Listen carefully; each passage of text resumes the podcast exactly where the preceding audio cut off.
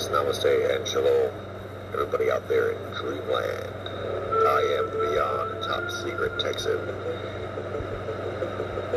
Join me on my podcast, the Beyond Top Secret Texan podcast, where I explore the outer limits of human abilities, top secret military technologies, the reality of extraterrestrial Earth alliances, secret space wars, advanced cryptozoology, and all subjects of theosophic truth, esotericism, and the occult. The Beyond Top Secret Texan Podcast. Greetings, everybody out there in dreamland. Namaste and shalom. Iron sharpens iron, and a friend sharpens a friend. I am the Beyond Top Secret Texan with another episode of the Beyond Top Secret Texan Podcast. Thank you all very, very much for tuning in once again. Sincerely, from the bottom of my heart, I mean it. Thank you all very much. Deeply appreciate you guys, especially the long-time listeners. But if this is your first episode, welcome. You know, you are welcome. So just, hope you enjoy. But please, for everyone listening out there, I highly, highly recommend listening through the whole episode. I know these are longer form episodes, but there's so much information that is mentioned, throughout the episode. It's not just one or two points made with a lot of elaboration. Nearly every 5 to 10 minutes, I do cover important subjects. It's just there's that many subjects to cover, and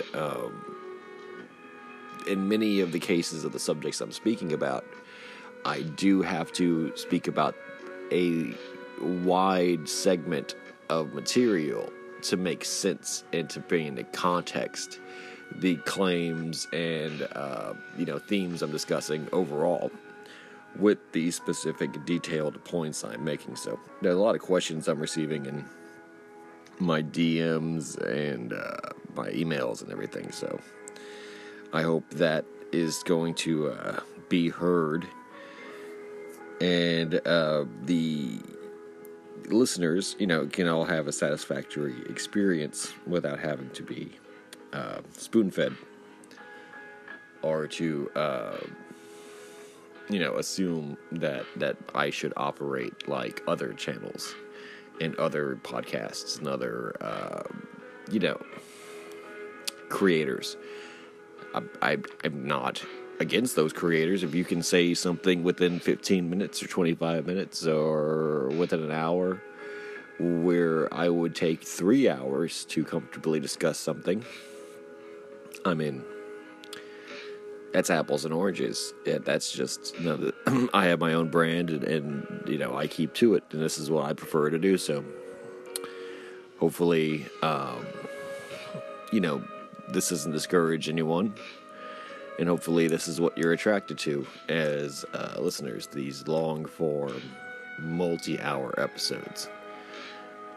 Deep dives, as they were, which I don't even consider them very deep dives, because deep dives are like David Icke speeches, which are like 8 hours long, and, with only an hour intermission and 4-hour segments. It's like, those are deep dives. I used to go to like days-long symposiums or like film festivals. Film festivals are odd because those are deep dives into like creators, and sometimes you'll watch maybe 2 or 3 days worth of films, scheduled films over 2 or 3 days, all day, most of the evening, and maybe even all night. That was just a hip thing to do. And that's even before my time, so it's like Woodstock was like a 3-day music festival. See, these things are like deep dives into the subject themselves. It's like a thing, a patience and attention span, etc. So yeah, and exactly, these are free too, so it's not like I'm charging. And then you could criticize the show for being too long, but exactly, like, I don't know, but yeah. Point is, new episode, for all my new listeners out there, this is going to be another long-form episode, classic Beyond Top Secret Texan presentation. We're going to be speaking further onto the Hollow Earth exploration and, I guess you call it colonization, technologies, methods, and, you know, details of those operations that are currently occurring across, once again, I want to say across the globe, across the Greater Earth, as the Earth Alliance, as we know it, has reached a pax, I guess you call it a pax Ashtara, and you know, an Ashtar high command peace brokered at the, you know, solar system level by the Jupiter Accords, the signing of the Jupiter Accords, and that was to officially call it, force a ceasefire and a peace between the Blue Sphere Alliance and the Ashtar High Command and the Orion Draco empires, and resulted in the Orion Draco electing to explore and colonize a new solar system with the assistance of the Notwaffen / Dark Fleet and the blessings, the sponsorship of the Ashtar High Command, with which it had reached a new peace accord, these Jupiter Accords.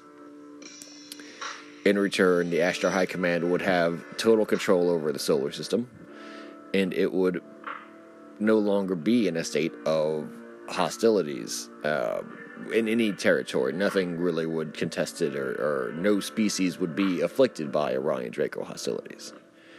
It would inherit all the intelligent life and the intelligently controlled systems, as well as the relic empire of pre-constructed, you know, reptilian Orion Draco colony states, countries, moons, planets, the you know, trillions of square miles of territory that the Orion Draco covered, physically covered.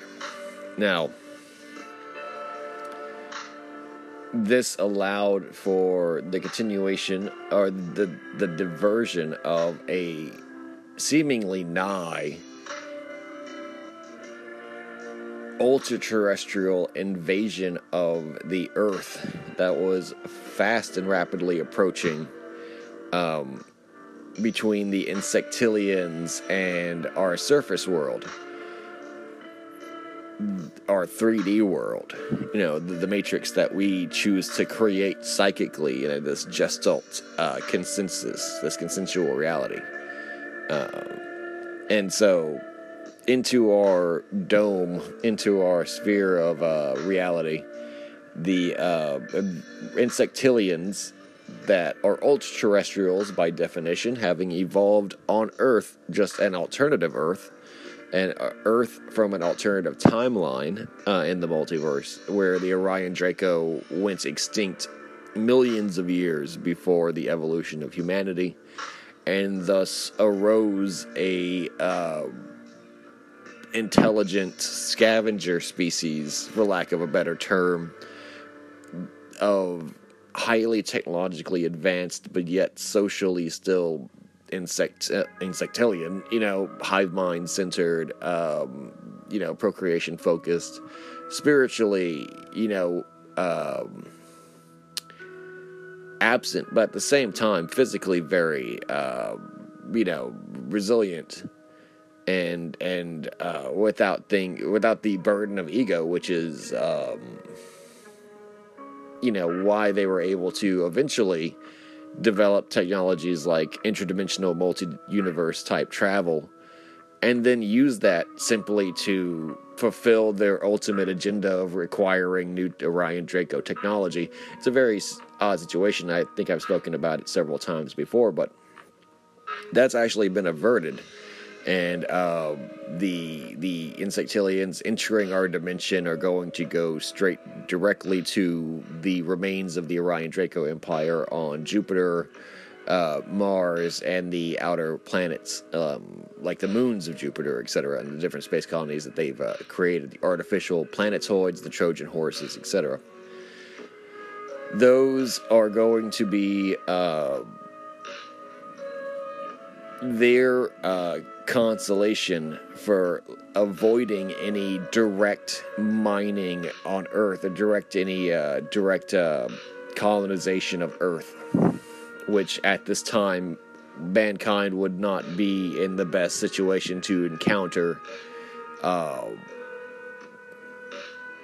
very not outwardly hostile, but still unstoppable alien invasion, regardless if it was, it could be ultimately a peaceful one. It would still be an unnecessary forced exposure and a very unfortunate first encounter between humans and extraterrestrials that would force a lot of important decisions much too quickly in the fate and history of our species. Well, that has been averted, and luckily so.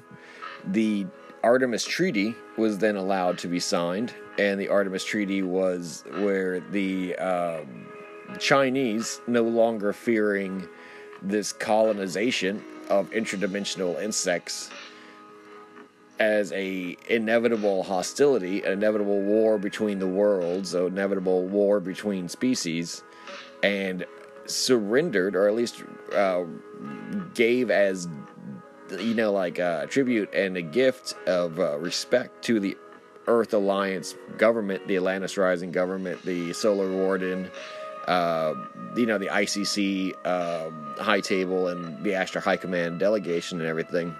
They gave them the total access and the rights to, permission to enter. They gave them the locations of factories and cities that they had discovered in Antarctica that originally belonged to the Orion Draco. This otherwise would have been This would have given them the ability to, and by them, the Chinese, the ability to create alien-designed spaceships, for lack of a better word, weaponry, technology of all kinds, because the automation of the Orion Draco, it would allow them to create new, not just recovered old, unfunctioning, derelict type ruins. Basically when you find an Orion Draco spaceship in the desert, it's an incredible chance discovery, but at the same time, it's like finding a Model T in the desert. It's surely rusted and not in proper functioning order. And also, how do we know it even you would have to get it and then basically take it all apart just to be able to put it back together to figure out if it worked or not, because if it didn't, there'd be no way of finding what was wrong with it. And so it's more of a mixed blessing to find technology, but to be able to produce it from a factory level by simply pressing a button or flipping a switch practically, and then being able to start the assembly line where you start building these Orion Draco, flying triangle type ships, etc. Even the larger ones were possible with these factories. These are shipyards basically in Antarctica. They returned them to the Earth Alliance. They didn't want anything to do with them. This was a sign of good faith and a sign that the military, at least the leadership of the CCP at this stage, is so pro-Earth and so pro-human that it's willing to, I guess you call it, surrender alien technology rather than use it in a hostile way, or it was so paranoid that it would be attacked and destroyed for this, that it reasoned that the only way to win was to return it and get any kind of reputation, quote-unquote, gain face, in the verbiage of the Chinese, to gain face in the global community and to gain a lot of respect, which occurred. They were then given access to high advanced technology, including the keys to the more advanced aviation technology world, the dark world. And I spent the last episode that I did on the Artemis Treaty and the Hollow Earth colonization, specifically talking about the aircraft that they would now have at their disposal, and how those aircraft are used to colonize and to explore, from everything from being able to reach to being able to resupply efficiently, and how the high technology of things like anti-gravity engines, etc., are used to convert otherwise high technology into even more advanced technology with even better capabilities, such as extended range, such as extended lift capacity capabilities, such as the everything from creating ships that can resist G-forces, to ships that have densities approximate to zero.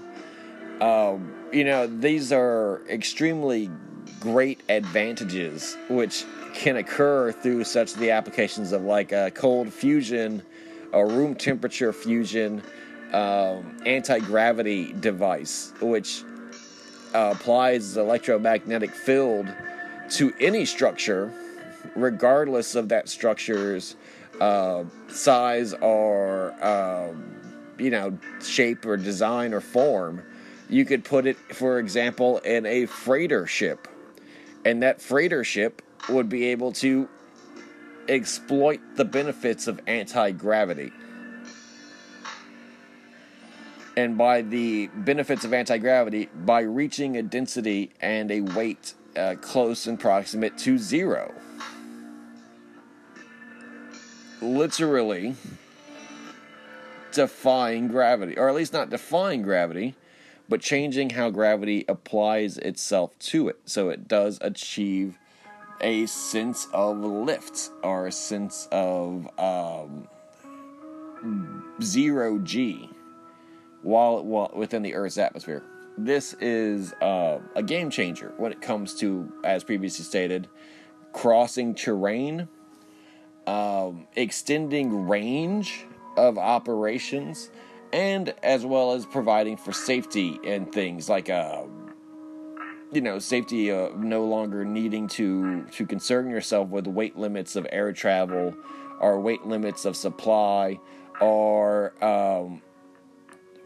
fuel concerns, or having to exactly carry on board your vessel or your vehicle, your aircraft, very combustible materials, which, if there was any accident, would be more of a harm than a benefit at that point, like oil or gasoline or etc., and even hydrogen fuel, and because a lot of the electricity is run by this cold fusion system, auxiliary power is typically ran off battery / solar panel. This is how they basically get by without the... So they work at it from two angles. One, they don't concern themselves with any max limit for weight and for occupied space, etc. The only factor being space. I mean, the occupied, the weight of materials, etc. You can they concern themselves with efficiency and with reducing the necessary load that they can take. It's hard to kind of explain or put in terms of it. Basically, the only limit they have is the physical space on these transports, but then that's circumvented by just how many patrols or how many trips they can actually get to certain things. They have no limit when it comes to, say, for example, shipping something like the prefabricated materials to form a rudimentary colony, creating a barracks and a science quarters and like a canteen and like a security fence and, you know, your generators and things like that, your lights, all of that, like your heating systems can be sent. Because, and in one trip, if it can fit, obviously. But you don't have to worry about things like oil, which in World War II, logistics in all militaries across the world became about oil and gasoline, where millions of pounds of oil, millions of gallons of oil, millions of gallons of gasoline, diesel fuel, etc., were being sent across the Pacific Ocean, just to give an analogy. And the majority of the American war effort was to secure the oil shipping lines. And in fact, a key weakness into other enemy, or the Axis powers, was because they lacked the key shipping and supply routes to convenient oil. And thus, the World War II, academically, really scholarly, it could be considered the first war where oil was more important than food, where oil was more important than fresh water. You know, that it's that simple, that no longer does the powers to be, whether they are military, whether they are government entity, or private company, private explorer company, these people have an amazingly easier time at exploring than they want you to believe, because technology provides for them in a way that would, it's more than a game changer. It's like as radical of a edge or advantage as you could ask for when it comes to actually traversing and colonizing, setting up operations, being mobile with the operations. And in reference, like, the American colonies across the Atlantic Ocean would take months to get ships across the Atlantic Ocean. I believe the average was like 3 months to sail a ship from Virginia to England. You could move and transport everything you need to both assemble the colony and populate it and move it in case the need be within 3 days. And that's a long time. That's a very, like, you're taking your time to move these operations. Within 3 hours, you could literally move every single person in an emergency. You know, regardless if you move the facility or not. And these facilities really are left there. That's what I'm saying. Like, if you wanted to move literally every single thing in the facility, it would take about 3 days. If you just wanted to leave, about 3 hours.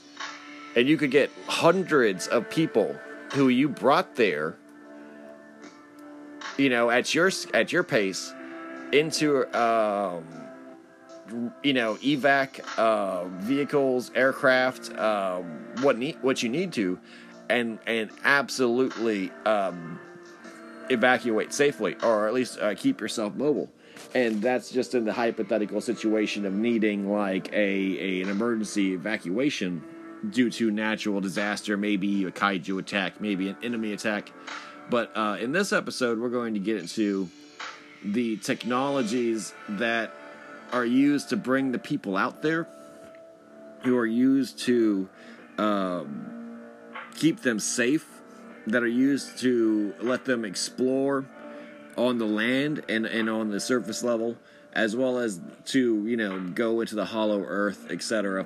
And in a rudimentary way, like, how do they actually begin to colonize the Hollow Earth and keep a link in touch with both the Earth Alliance on the outside and inside, as well as some of the threats that they obviously incur, as well as some of the environments that they prepare for, that the environments of the Hollow Earth are, or at least, you know, super common down there, as well as, you know, the truth about Antarctica and how they basically are terms that can intermix. When talking about the Hollow Earth, you might as well or easily be talking about Antarctica. You could also be talking about literally the lost lands of the Greater Earth. The great,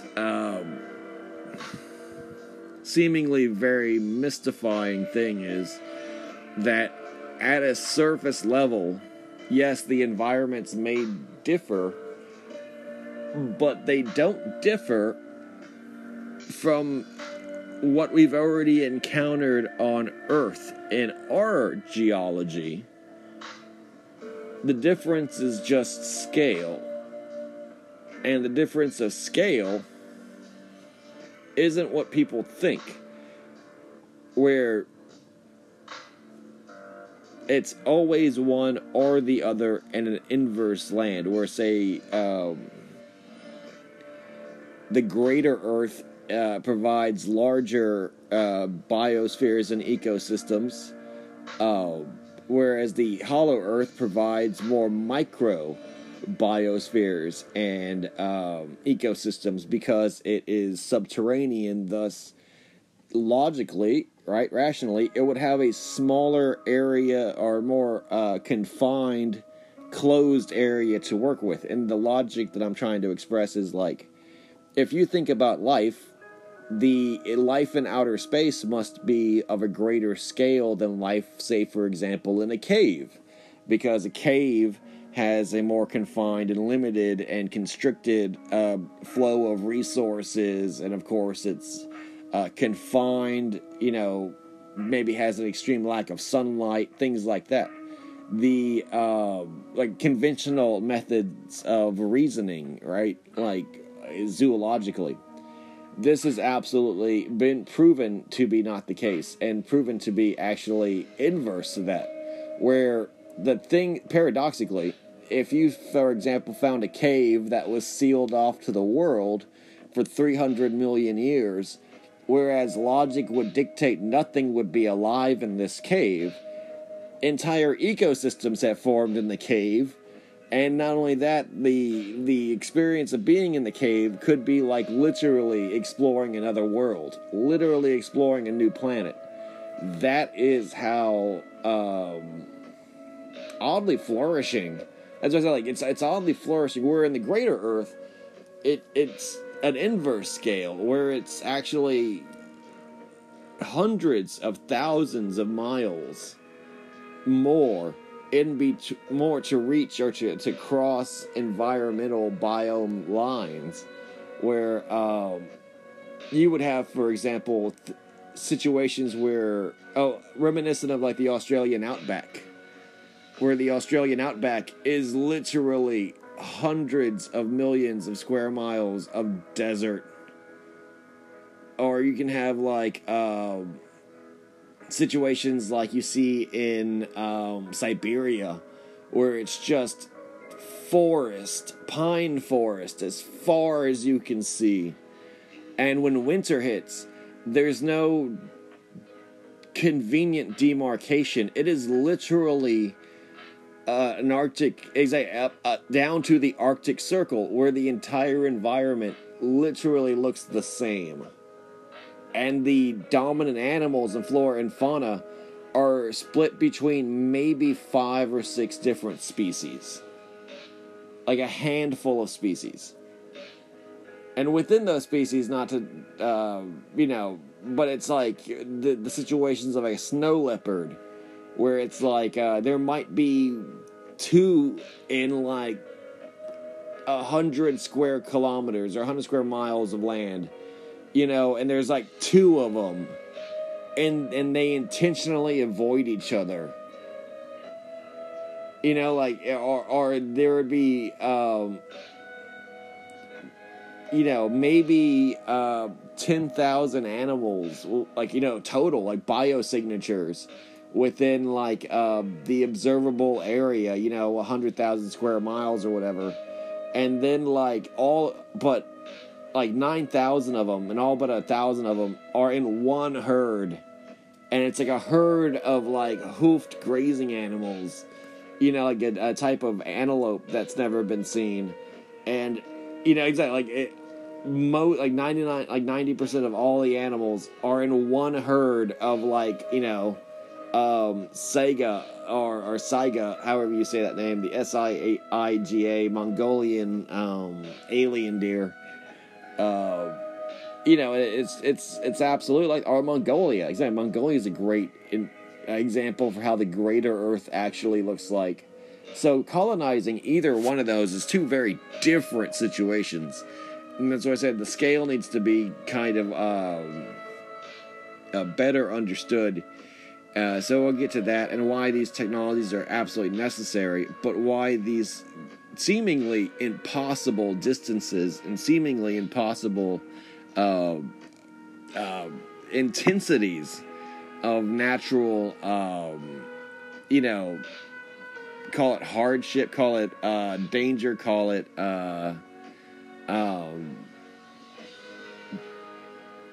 hostile terrain, you know, are not impossible. They're not immediate distances. They're not impossible or even very intimidating environments due to the technology at hand, due to the technology that we're using, due to the extraterrestrial intelligences which have been assisting us, as well as the you know, just absolute human spirit that goes into doing it. The absolute instinctual kind of date with destiny that mankind seems to be fulfilling and going where literally no man has ever gone before in many cases, or where men used to rule, you know, but haven't since they've literally gone extinct in these regions, in many of these areas, due to ultra-terrestrials, due to other intelligent life, due to situations beyond our control, like cosmological disasters, etc., natural disasters like volcanoes, earthquakes, mud floods of various natures, and even apocalyptic war. We are discovering most of our discoveries, you know, currently about these things, where we're finding entire civilizations that, you know, the shadows are burned into the concrete, and you know, everything is untouched because the weaponry was based on neutrinos. Their weaponry was based on neutron bombs. Was based on you know, Tesla howitzers, electrical scalar weaponry, things like that. You know, it's a lot. It's a lot that's going on, and it's going on right over the horizon, and it's going on as they lie, the powers to be, the mainstream society, the Rockefeller Company, the USA Incorporated, USA Corp, World Corp, as they lie to you and tell you that there's nothing left to explore, that everything's already been found, that everyone knows everything there is to know, and that, you know,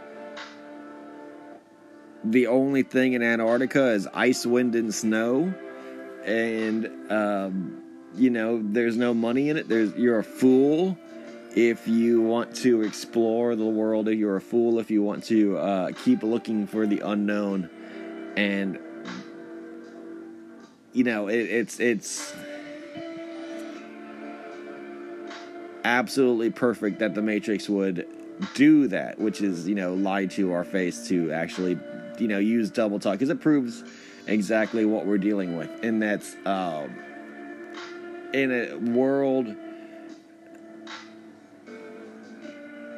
that is, by all definition, this kind of controlled reality from the top down, that you know, unless you can figure it out for yourself, that it's been intentionally designed like this, almost. Exactly, it's been intentionally designed where the only answer the system can give is that this doesn't exist. even though the system is building these things, even though the system is making these things, even though the system is the one doing this stuff, that the system has to tell you this isn't happening.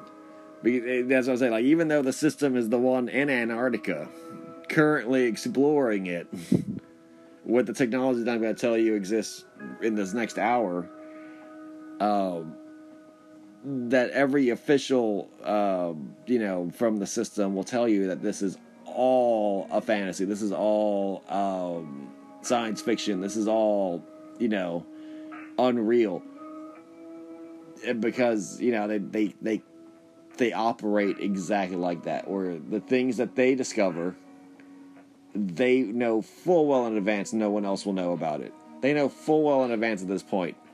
This is kind of a point I'm trying to make, is that the people doing it don't think anyone's going to know this. The people figuring this stuff out don't believe at this stage that anyone will ever learn what they're doing, except the other initiated members of this company, this corporation. USA Corp, basically. USA Incorporated. These are trade secrets. These are natural resource secrets. These are industrial secrets. These are military secrets. And we run on a system that its superiority domestically and abroad is based on its ability to keep secrecy, and to claim resources, and to not to, to put up gates, to put up fences, to put up checkpoints, to put up security measures, to operate in great paranoia and secrecy, for the profit of only a collected, very elite amount of our society, while the entire society lives in ignorance to operations going on that they are complicit to in their very existence. That's what I'm saying. It's perfect that a system like that would produce a system like this, because that's the system. And it's exactly like, it's only one trick, and it's the trick of keeping the secret. And everything real in this world is kept a secret.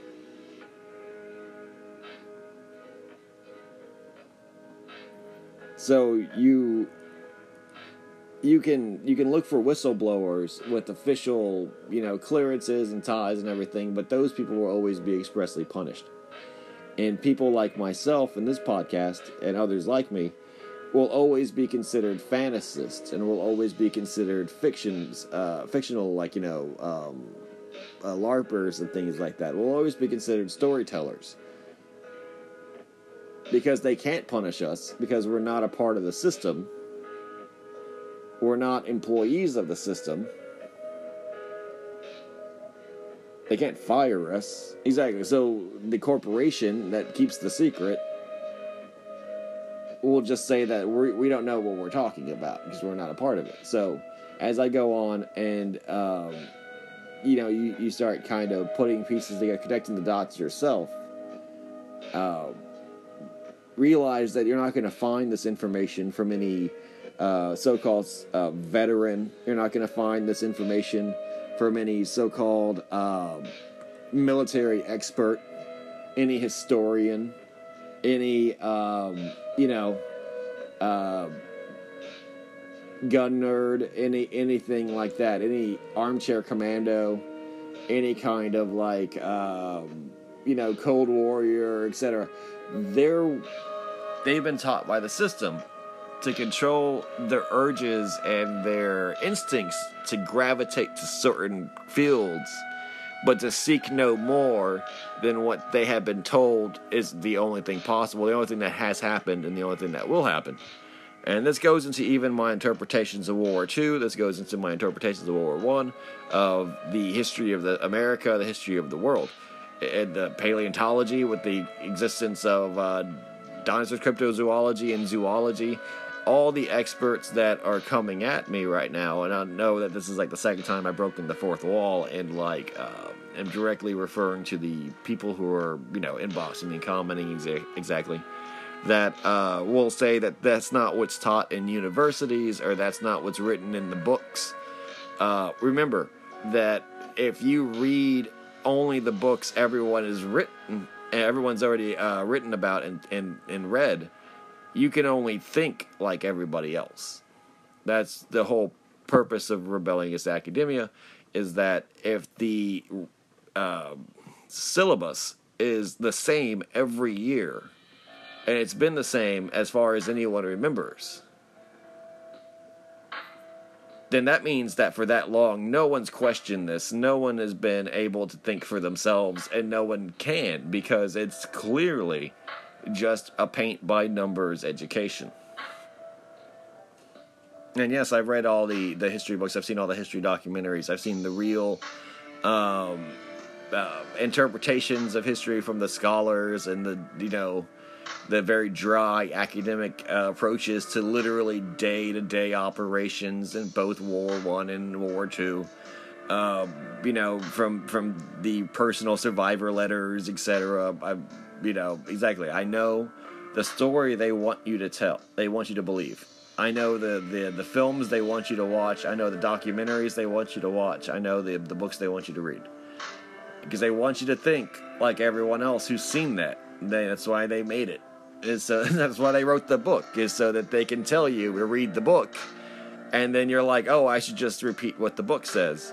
And not think for yourself. Because you got to connect dots. It's not repeating information. It's putting that information to good use.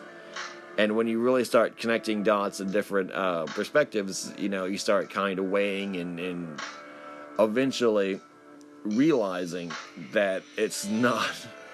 Exactly, it's not as anywhere near accurate. The information they tell you has to be so detailed and explained the way it is, because it is so...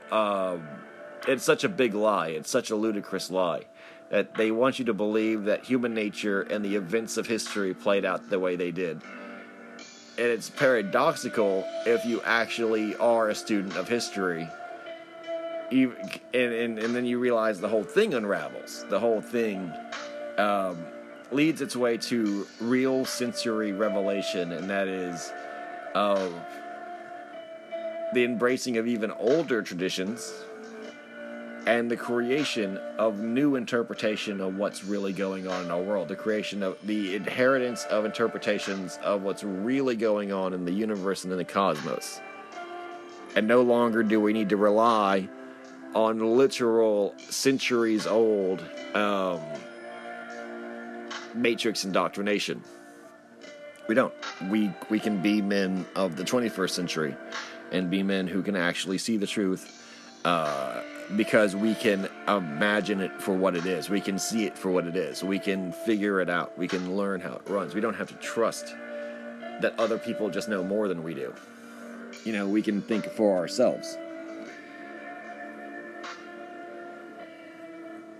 And so that being said, we can go in looking at what they've already published, say, for example, in military.com, and through Popular Mechanics, and through, other website affiliates, third-party sites. The technology that they're currently using, the directions that they're currently going, the tactics that they're currently using, as well as the, I guess you call it the gestalt, reference for how things are normally done and how things have been done in other previous colonization efforts, other previous efforts of taming frontiers, dealing with aboriginals, dealing with local wildlife, dealing with setting up colonies, infrastructure, populations, etc. And we put those two together, which normally they never are put together. People look at, say, for example, the era of the 20th century and don't see that that's specifically because of colonization. People don't see American history and think that's specifically because of colonization. Colonization is an important, fundamental element to the modern world.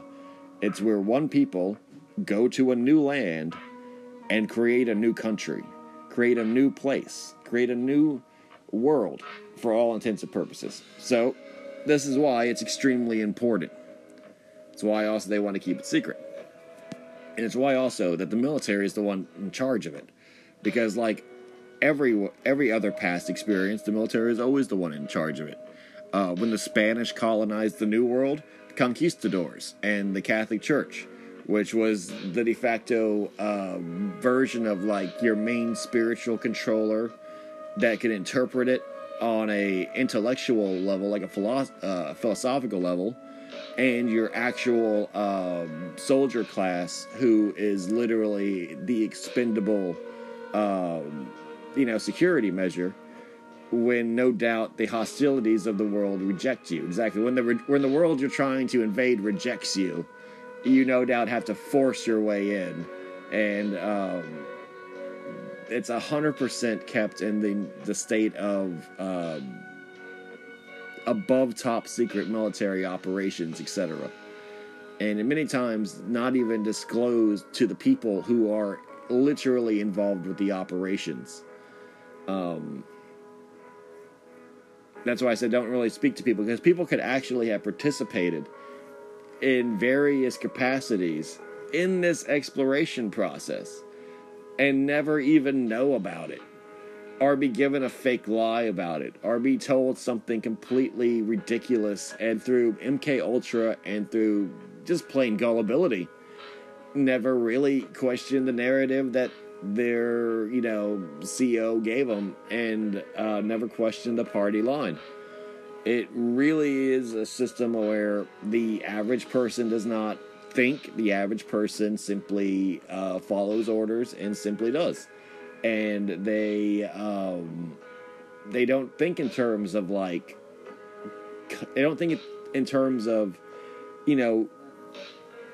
the truth even being kept from them, or there being anything to question. If they're told, for example, that they're being sent to Iraq, if they're told, for example, that they're being sent to a desert like Saudi Arabia and being stationed there for 6 months, right, as a National Guardsman, but they're going to work in the commissary. They're going to work in the galley. They're going to work in the commissary, the fucking canteen lines, right?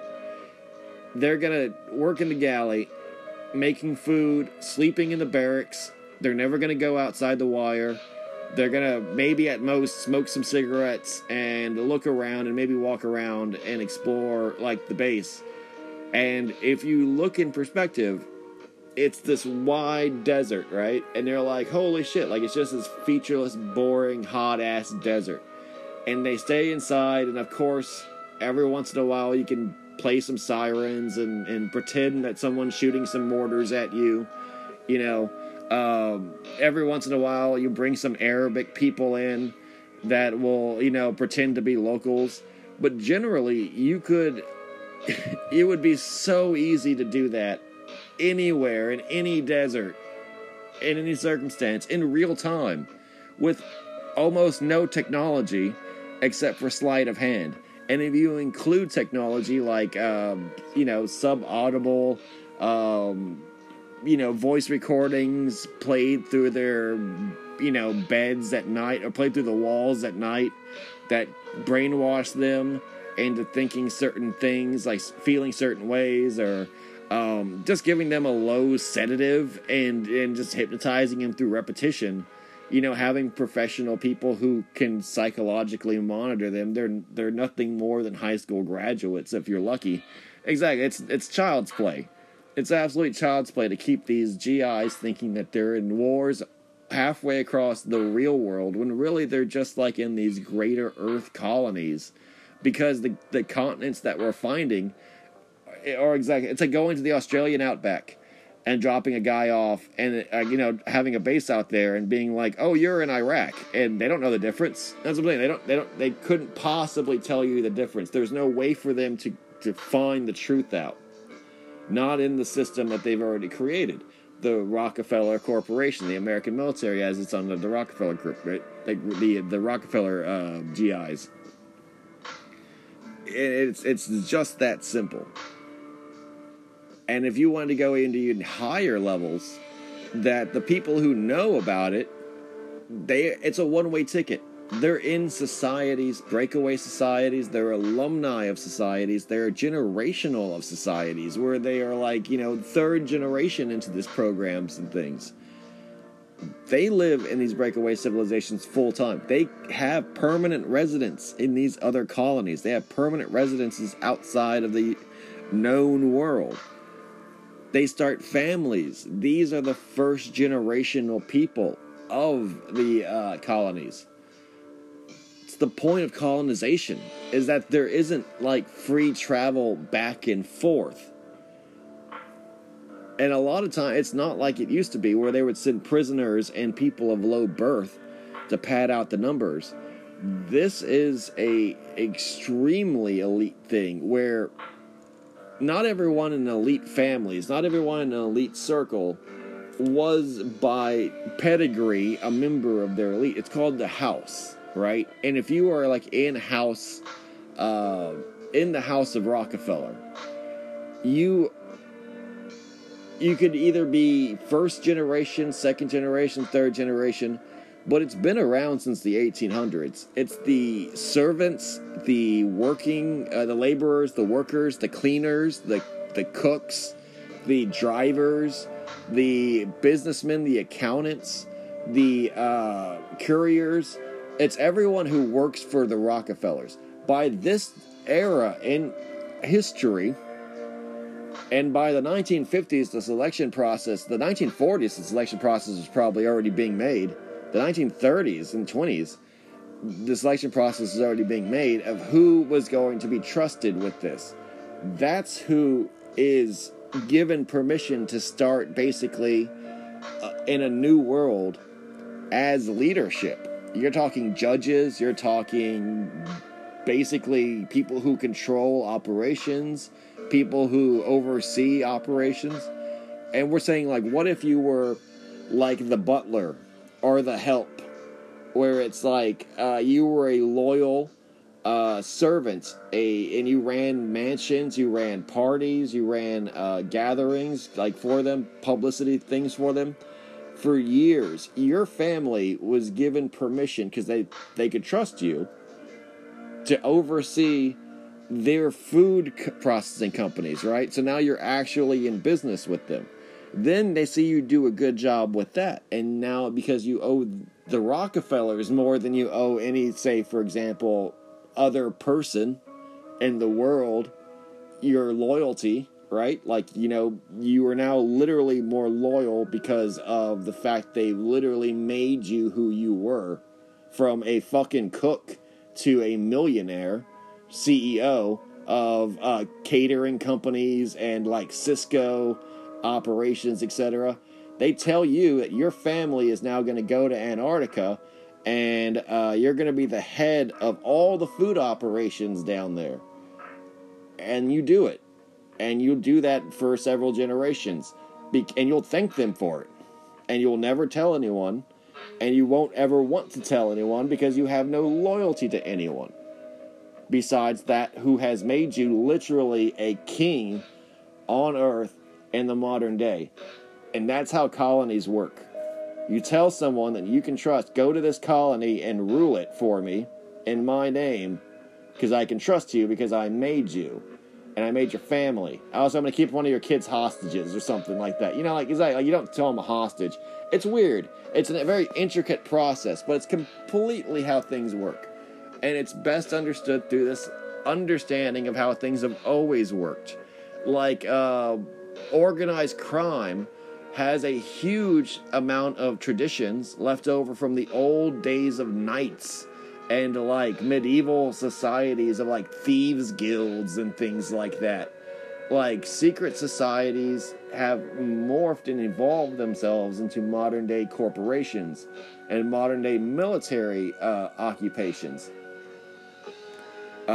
Those are the evolutions of old colonial, old frontier methods of operation.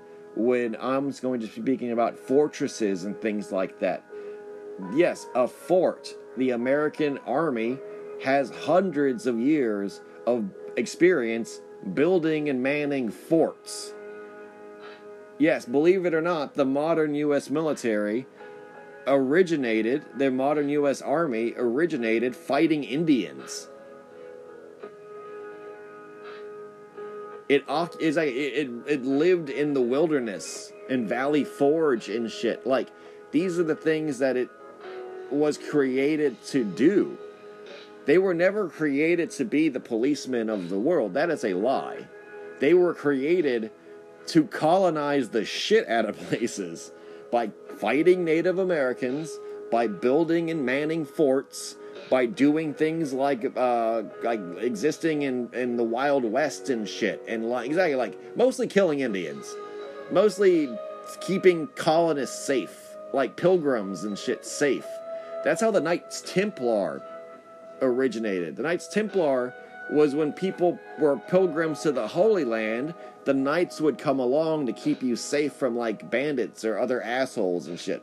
And this is how things like the knightly orders and the things like the Knights of the Round Table and shit, the Knights of the Garter, the Knights of Malta, that's their original mission. Like, they existed to keep people safe, specifically Christians. But, you know, exactly, specifically, they existed to keep Christians safe. And over time, that mission statement has begun to keep the world the way it is, in this state of perpetual security,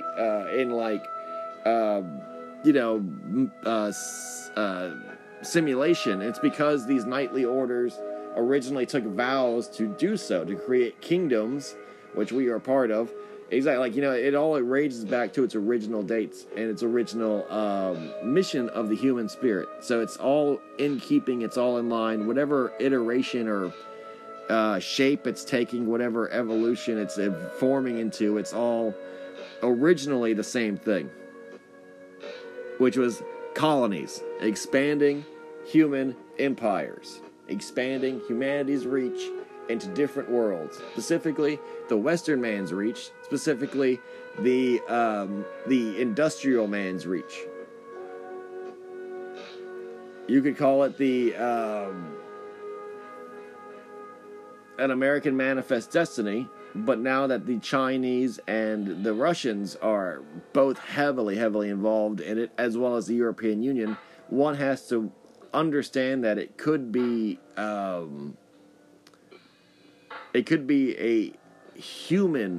universal human instinct.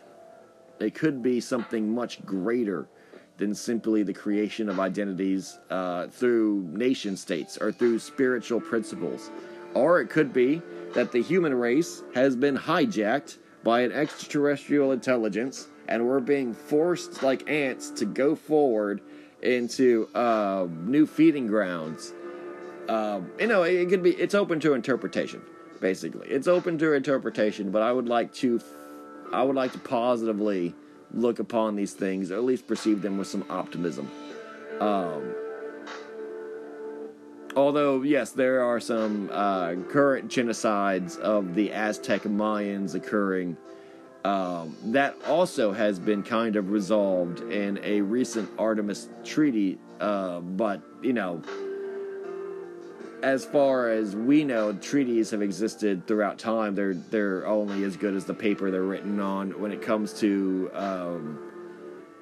the ultimate spirit of mankind, at least the one I traditionally thought was the ultimate spirit, the need to kill in war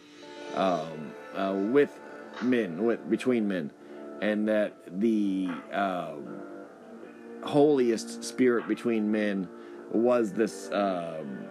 was this war agreement that we had all established between each other. If war not be holy, then men be antiquated clay. But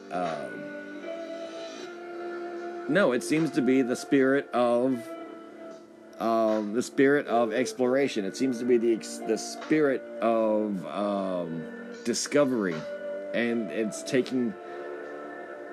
taking over from this previous need to engage in war.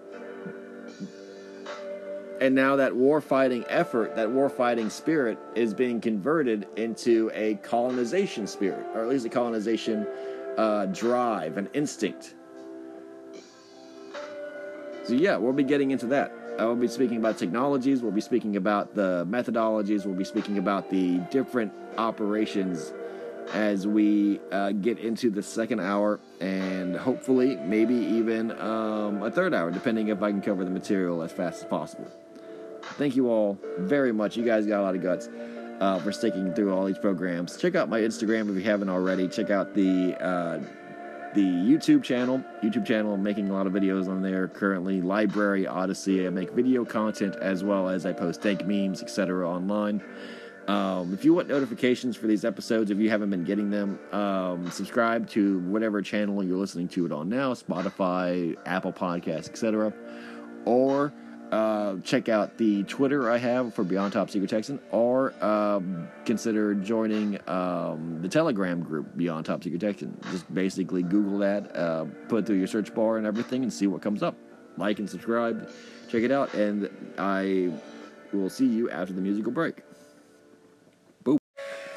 Greetings back, everybody out there in Dreamland. Welcome to the end of the world. Now we're going to be speaking again about the weapons, and I mean the literal end of the known world, because we're now entering the unknown world, the world of the lost continents, the greater earth continents, and the hollow earth, as well as the secret realities of Antarctica. And you can't find these anywhere on any map. You can't find them anywhere on any published globe or any published atlas.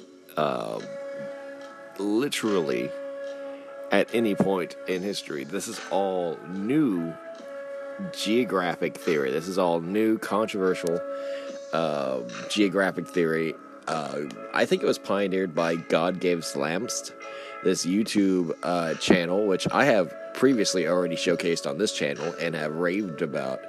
But his work on deducing the reality of a concept that he has called the Greater Earth, in which the moon is a plasma reflection of the true geography of the surface of the Earth plane that we exist on, and that our known geography of these seven continents, and you know how they wrap around each other, basically they orient with each other, you know, the placement of everything, hemispheres, etc. That is only one small fraction of a much larger map that extends in a 360-degree radius around ourselves, meaning that everything that we are taught as available land, literally the available land masses of the surface of the Earth, is roughly only, I think, eyeballing it, maybe 5% of what is actually there to colonize and to live off of. We maybe 5 to 10%. But it's not much. That's what I'm saying. Like in proportion, it's not a leap to say that we have a very small fraction of what is available, and that is literally the end of the world. Literally, the saying, "If you sail to the edge of the world, would you fall off?" You would never need to come back. I mean, the idea of the scale of it, it's like Hawaii and America. Like it's Hawaii and like South America. Like, yes, Hawaii's nice, and you can live in Hawaii forever if you want, and you know that's nothing bad about it at all. But if you wanted to go elsewhere, there is undoubtedly much more land across the ocean. That's the thing. If you wanted to build a boat and go from Hawaii to North America, it's not you got to check your ego at the door, because that country is much. There are mountain ranges that are bigger than the Hawaiian Islands.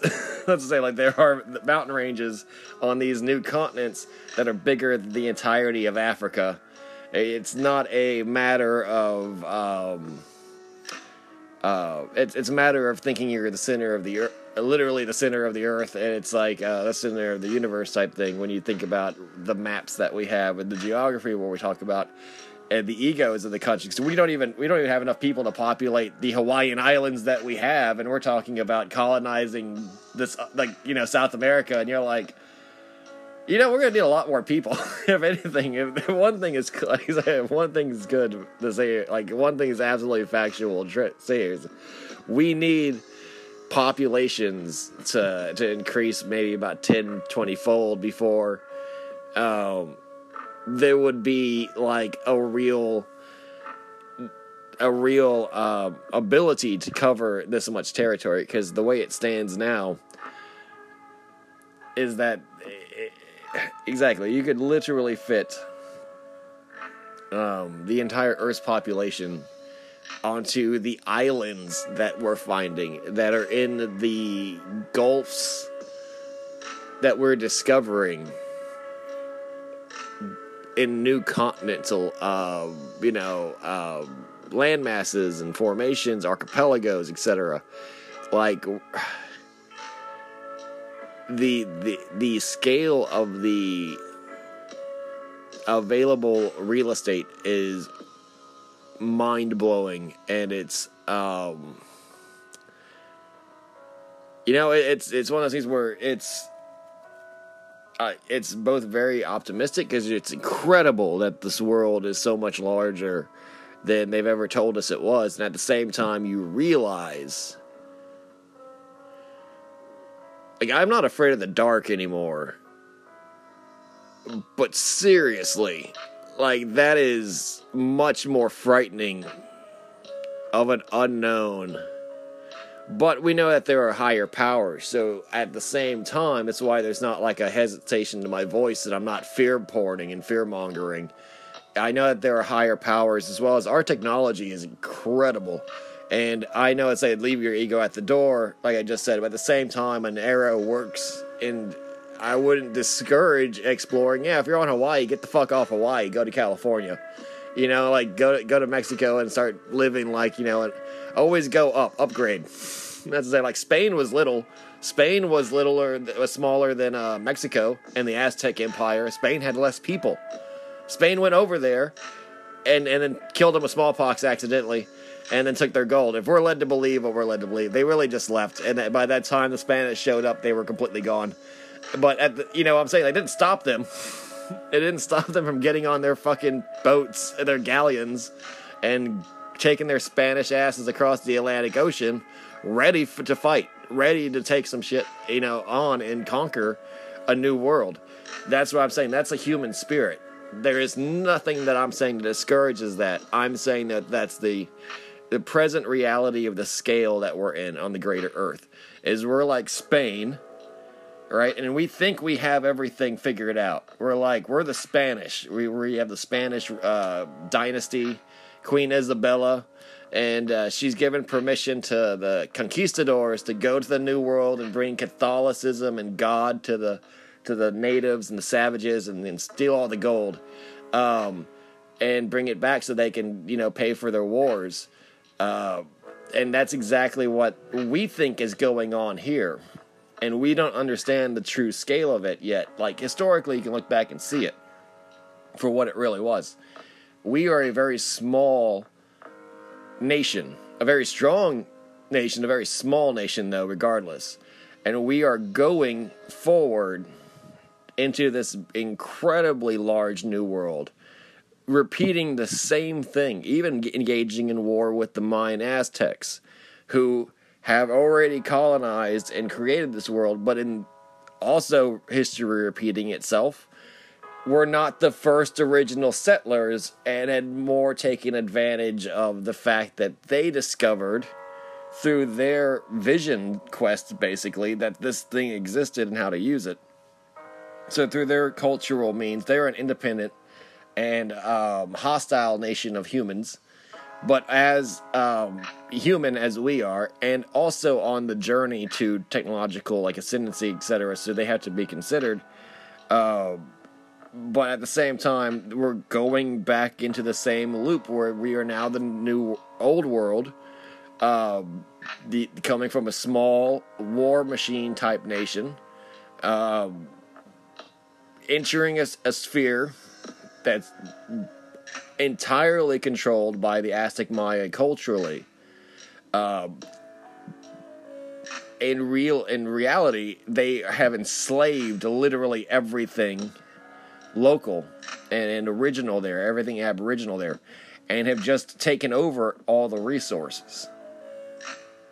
As we fight against them, yes, we are encountering the same thing, but this is the second iteration of it historically, and they are much more well prepared, as well as the environment being much larger than the Isthmus of Mexico, the Mexican Yucatan Gulf Coast, and the Caribbean islands, as well as maybe like the Inca Peru mountain range. Like, yes, they like that is a large territory for very few people to conquer. We're dealing with entire continents of size, entire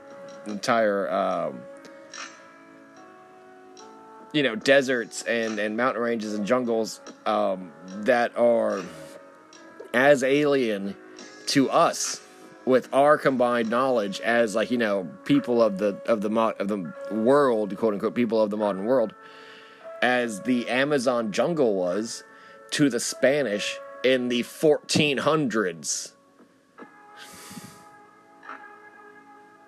Like, that's how alien it is. Like, we're encountering species, we're encountering environments, we're encountering peoples, we're encountering cultures, we're encountering dangers.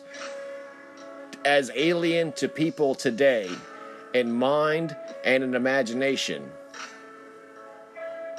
as when the Spanish went to the New World and were like... Dio mio, doing the crossover themselves as they, saw people eating each other and shit. And you're like, if we're led to believe that that's what really happened, that's this is how the mindset is. Like, when they were going through a jungle and being like, man, it hasn't stopped raining in 3 fucking months. That has to mess with your head. And I said, there's this idea of the hardship. Not every Spanish person got to go. Not every Spanish person was required or even, asked. They weren't even told what was going on. This was all done through the conquistadors. This was this combination of merchant-controlled, petty aristocracy that wanted to, basically get rich quick and would hire out mercenary companies. They would hire out private military companies, as well as soldiers of Spain that wish to, he's basically colonize and gain lands in the New World. And that was the exact same methodology of the situation today in the Rockefeller-controlled United States military company. The combination of business mindset, corporate mindset, the ICC mindset, with the combined hired mercenary elements of security forces that also may patrol not through national crusading or empire building, but rather at this point through the absolute necessity that colonies and colonization efforts are kept secure because of the absolute reality that there are hostilities, dangers that must be provided for through security measures and means. You can't go there purely civilian. You can't go there purely unguarded or undefended. That is literally a suicide mission type thing. So, now as we get into it, keep in mind that as I say United States Army, keep that in mind. Yes, the Army has developed this technology. It is not the Army of the people. It is not the Army of the national defense or the national identity of the American identity. At this point, it's for the highest dollar. At this point, it's a company. It is the United States Army Corporation. It develops and acquires military hardware for land assaults, specializing in infantrymen, mechanized infantry, artillery, armored. Exactly. It's a specialized company. It's like Coca-Cola. And that you might love it, and you might think it has your best heart in mind, but no, it's for the highest bidder.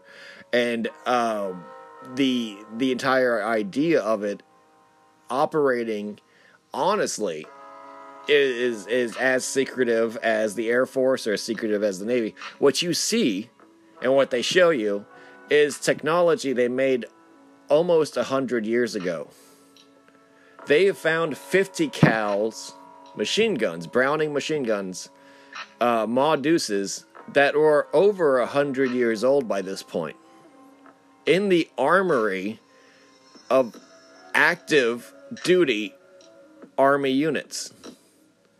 We are going to war, quote unquote, with 100-year-old technology. That's not reality. That's not the limitations. That's not the potential. And what the Army really has done, or what the Army's really doing. It's not my specialization. I don't have any personal experience inside the big green machine. But I can, use analog training and thinking and basically... So I don't know exactly the actual specifications for the research and development programs. I know DARPA helps them out a lot. And I'm assuming it's the same through every single branch in the Pentagon. So exactly, I'm just using my personal experience with the Navy... And then the Army is also a Goliath, a super branch. The Army and Navy are opposite analogs, opposite ends of the spectrum, but they're basically two of the dominating traditional elements of the American war machine. The Navy and the Army. The Army has as much to do with the invention of. Advanced technologies like night vision, like sensory technologies on the ground and as well vehicle level.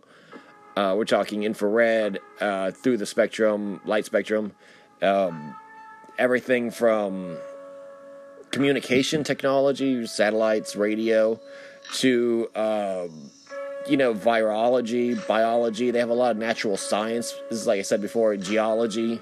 A lot of specialization in that field. They also have a lot to do with creation of automatic, like UAVs and things like that, like automatic AI-controlled weapon systems, like artillery systems that don't need human operators. They have things like the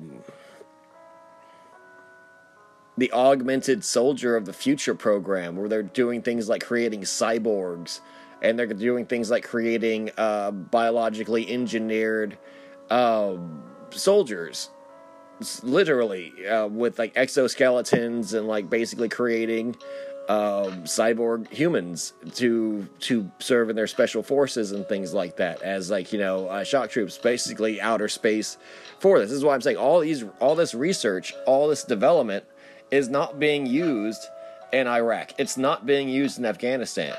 When they make an invisible uniform, right, and you put the uniform on and you can turn invisible, that's not meant to take out a guy who fucks a goat in Afghanistan. Who with like a 9th grade education and like, 2 clips of an AK-47. You're not sending in a guy with like $3 million worth of technology on him.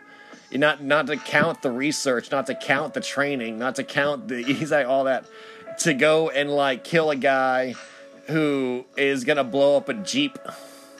No, you use that. Specifically when it comes to off-world, and specifically when it comes to Solar Warden, or human versus other species type operations, or real engagements with advanced, maybe superior enemies. Now, this is what I'm saying is this technology you don't use. There's no such thing as parity anymore. It's called parity in the esoteric lingo of the military, where it's an enemy that is equal to you, right? the idea of an enemy being equal to you in this real world with the Earth Alliance, with the existence of extraterrestrials, with the existence of nuclear weapons, etc., does not exist. It does not exist. If a war is gridlocked or stalemated, if an engagement is actually a threat, escalation to weapons of mass destruction is immediate. And with space being a domain, the idea of mobilization and maneuvering large formations of infantry and mechanized units against other modern countries, even second-rate countries, is completely insane, especially with the addition of like cruise missiles or UAVs and stealth technology of any kind. Air forces, for example, have made armies in the traditional capacity obsolete. So the only way the army is in existence today, and this is what I'm trying to get this across, because the Marines do most of what you think the army does. Fallujah, for example, in Iraq, was fought by the Marine Corps, not the army. Afghanistan, recently the fall of Kabul. Who was running the Kabul airport? It was Marines. Security detail was Marines. Like, you understand, like, this is an idea that is... It was an international coalition. There were army troops there, but the idea is, what I'm trying to express is that the real role of the army is not in between these skirmishes. It's not in between these little petty wars. It's elsewhere. The tanks that they have, that they're building, the modern ones, the modern artillery, the modern automated weaponry systems, weapons platforms, things like, for example, the publicly known as Israeli-funded and developed technologies such as smart weapons, using AI and video equipment to line up shots for 100% accuracy, thus reducing the need for literal years of marksmanship training and turning anyone into a marksman if they follow the instructions that the literal weapon device, the module on your weapon, is telling you, which is lining up crosshairs, that so easy that any child that has played video games can do it. Now, yes, the situation of battle, chaos, kill, against, etc. is different, and that needs to be worked on. But you see how that it makes the process much more efficient, and it's not something that's been given to National Guardsmen. It's not someone being given to people going through boot camp. One of the things that I remember seeing in the videos and the literature, the documentaries I've watched over the years, bullets that are self-guided, and so basically they operate the same way as missiles, like anti-tank missiles, where they fire and then they are either guided by wire or act like little smart missiles, little smart bombs, and they can follow, video feed to their target with fins, and they are capable of creating amazing curvature going around corners, barriers, etc. That is not publicly talked about information, but that's exactly what the Army does. The Army funds the procurement of advanced weaponry, which is not given to the basic soldier. It is not deployed in the basic warfare theater. Even an official theater like Afghanistan or Iraq or Syria, it's not going there. It's going to these lands, these Hollow Earth expeditions. The thing is that they prevent and they allow, so the way they operate is only possible with these technologies. They operate through a very limited skeleton crew of either special operations types ranger elements with either, I think there's a minimum of 2 and a maximum of 16 per actual patrol, like per actual scouting. This is kind of a weird way. I saw, yeah, I'll talk about the scouts and bring it all the way back to the base. So your most fringe elements that you're going to find in the Hollow Earth are the Lost Continents, or the jungles of Antarctica, are these scouts. These scouts, of course, could be any nation. I'm using the American nation. This is what I know about. Like last time I was talking about China, but using American technology because those are the platforms that are going to be used. The Americans created the doctrine on how to do this. This is from literally the days of the Cowboys, literally days of the Indian Wars, and the old forts, etc., like that.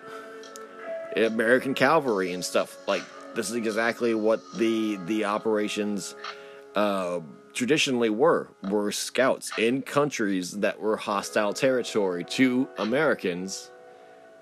In what we would know now as America. We're talking Wyoming, we're talking Colorado, we're talking, you know, Arizona, you know, New Mexico. Those were hostile lands.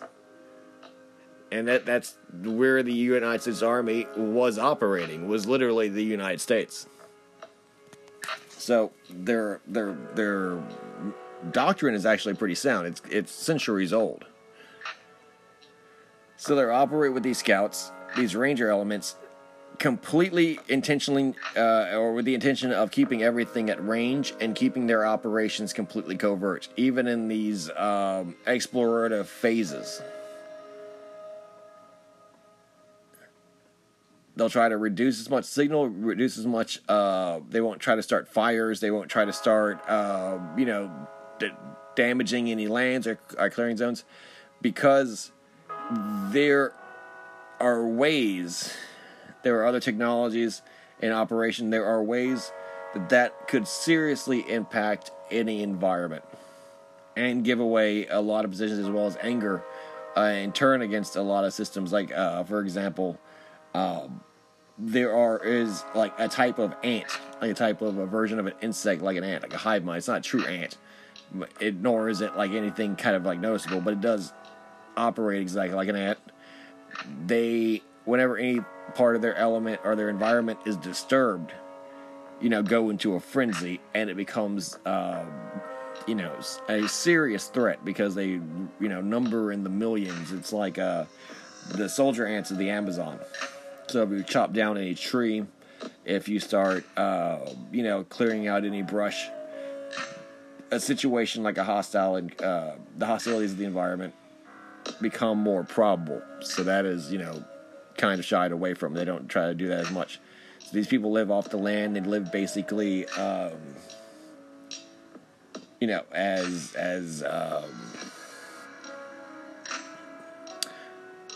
off grid as possible, without any kind of change to the environment. They're just there for recon, right? Their weaponry, though, is range, long range. So they keep a lot of sniper rifles. They keep a lot of, you know, laser range finders, basically scouting and survey gear, huge amount of, you know, night vision goggles, different sensory equipment, infrared type, you know, overhead, and they keep the minimal amount of gear. The things that they do have, though, are the exoskeletons for their lower body, their legs, as well as their back brace, which is this kind of harness that allows them to carry a huge amount of rucksack, like much heavier than 100 pounds of pack, because it's carried through this kind of a brace that fits over their shoulders. So they do employ the exoskeleton. Now, the communications they use, traditional radio, they're only speaking to their platoons or their field HQs. They're not trying to broadcast, you know, long distance. For mobilization, for moving, literally moving, they have access to BMX bikes that run on water. They are hydroelectrolysis, the ability to convert water into hydrogen and hydrogen fuel. So any water source allows them to refuel these bikes. and the bikes are designed military-grade, you know, motocross bikes that allow them to go across all terrain. They're actually quiet because of the electric, you know, water-powered engine, and the fact that the hydrogen-powered engine, and the fact that the muffler system is, you know, very, very top-notch. Like, that alone, that's what I'm saying. Like, they make things like really advanced motocross bikes, really durable motocross bikes, best the money can make, best money can buy type thing. They also ride in dune buggies, little like type of battle wagons and little dune buggies that oftentimes are turned to tacticals, and they carry 50 cal overheads on the back. Generally automated at this point. They don't need an outside gunner. They just let it run as a sentry, you know, automatic sentry, and they can manually control it from the interior with a joystick. Of course, they can always go outside of the dune buggy itself and manually operate the weapon as they prefer, as they choose, but for security reasons, they may also choose to operate it inside using whatever light armor the dune buggy provides. The dune buggy can also be operated remotely, separate from the operators, as an accompanying type of either for cargo capabilities, but basically can be driven like a remote control car. People standing on the outside of it, either for whatever reason that they might see, you know, in the circumstance, or as a way of, you know, keeping control of it, keeping security of it. And it's an extremely reliable, extremely versatile platform at that point. With the gun mount being able to, you know, house several variations of armament, from, you know, anti-armor, you know, tow missiles to fully automatic weaponry, 30mm cannons, etc. So, with the maximum occupation of 4, and then 2 riding on the side, so 6, but a very secure and 4. And, of course, these dune buggies are both efficient and inexpensive to operate, although, no, expense is not an option. So, the, I guess you call it the second amount of, I guess you call it the second closer you would get from these furthest edges, if we're going into, the realm of mechanized infantry, then it would be your troop transports, your armored personnel carriers, etc., which can also be decked out to be mobile HQ centers, mobile command centers. I believe they can hold 12 fully kitted out people, but 16 lightly kitted out people if they were, like, you know, really, really squeezing in there. So we're talking about half a platoon's worth, and you can usually operate these 2-3 at a time, 2, you know, going out as an element, 1 laying back and supporting it as the HQ element, filled with its radio equipment, etc., thus able to get 30 men, you know, not only defended if things go south because of the armor that they provide, maybe some natives firing through whatever range of technology that they have progressed in, either, you know, bows and arrows or actual, you know, ballistas, crossbows, things like that, or real weaponry, real firearms, real laser weaponry. These natives exactly are the scavengers of ruins of advanced civilization, so they have everything from legacy inherited swords from metallurgists, you know, from the finest metallurgists. Imagine fighting someone, you know, with a sword that was made 12,000 years ago that's in pristine condition, but they also might easily have been able to create armor and I mean literally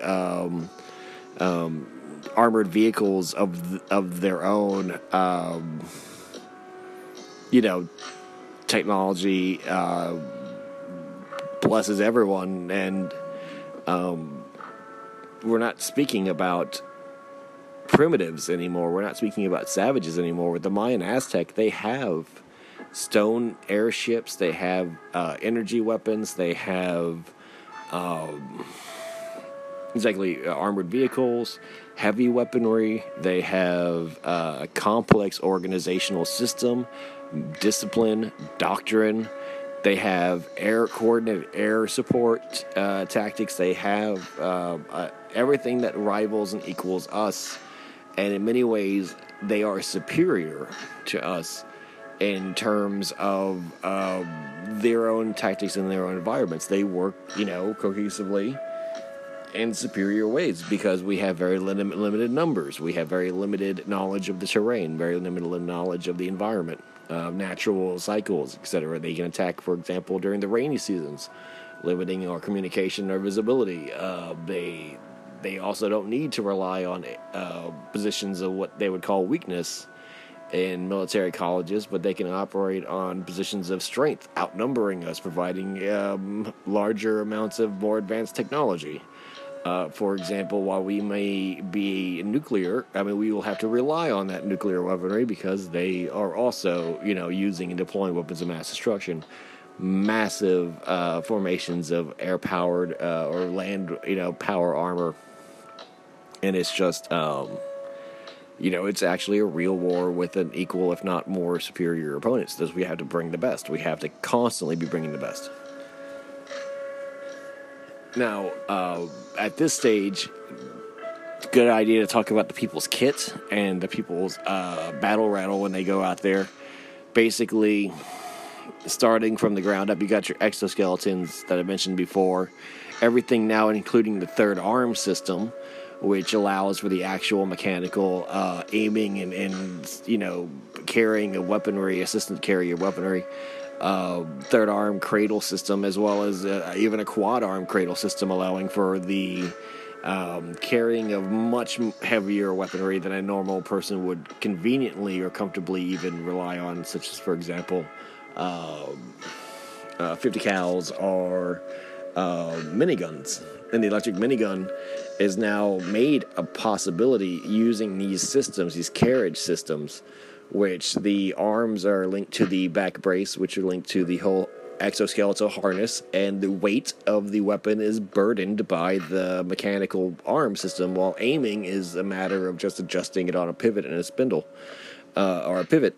And the weapon, the ammo, which was also a factor because, of course, for every ounce you have to carry, you have to be responsible for, and then when you do use it, it's now gone forever, and it's not like it's convenient or easy or everywhere to find a minigun ammo.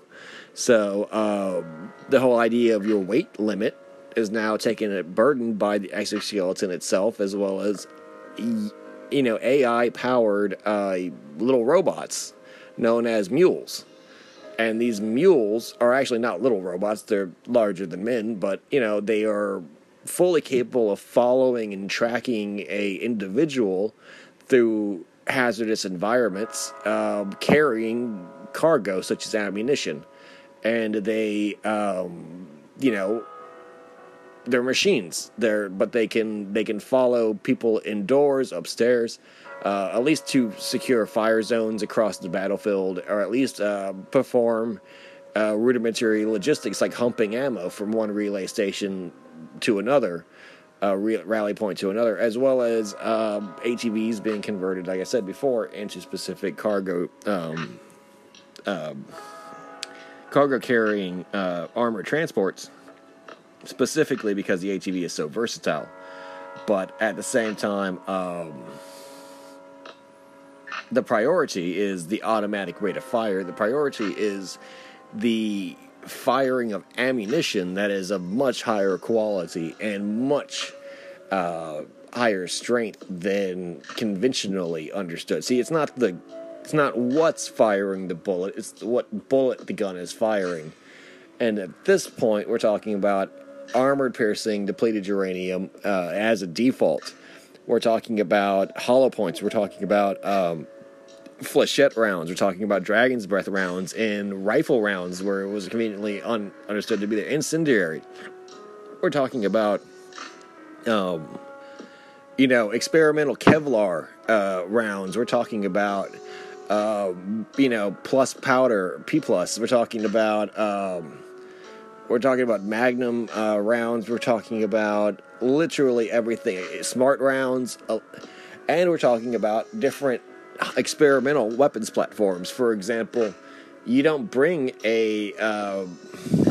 anything less than the maximum in these situations. 40mm grenade launcher attachments. We're talking Dazzler laser attachments. We're talking about extended magazines, drum-fed magazines where applicable, assault shotguns. We're talking about electronic powered trigger systems for weaponry that generally rely on a mechanical system to increase its rate of fire even more and diminish any kind of wear and tear. We're talking about, everything from, as previously mentioned, the self-guiding bullets to, the smart AI-powered aiming modules converted to every weapon, including the minigun, etc., which absolutely multiplies the force of each of these individual rangers or soldiers at this point into near robotic, machine-like abilities. It's their performance would be obviously far superior to anyone unassisted by this, and it's just because of the assistance of technology. So thus 30 can operate with the equivalency of 300 men. And so those two ATVs full of, exoskeleton kitted out, either with 40mm grenade launchers or miniguns or,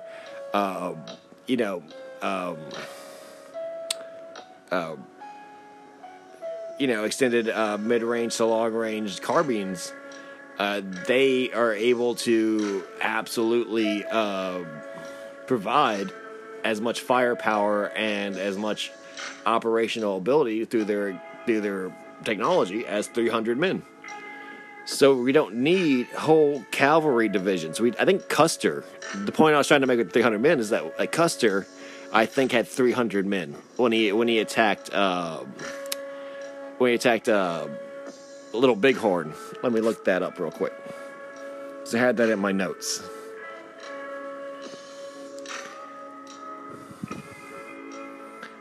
Yeah, Custer's last act. Let's see how many men.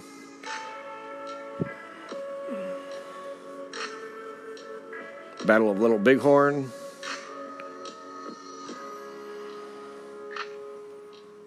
Okay, so he had 700 cavalrymen. And he lost 300. 268 were killed. 55 were wounded. That's where I got the 300 figure from.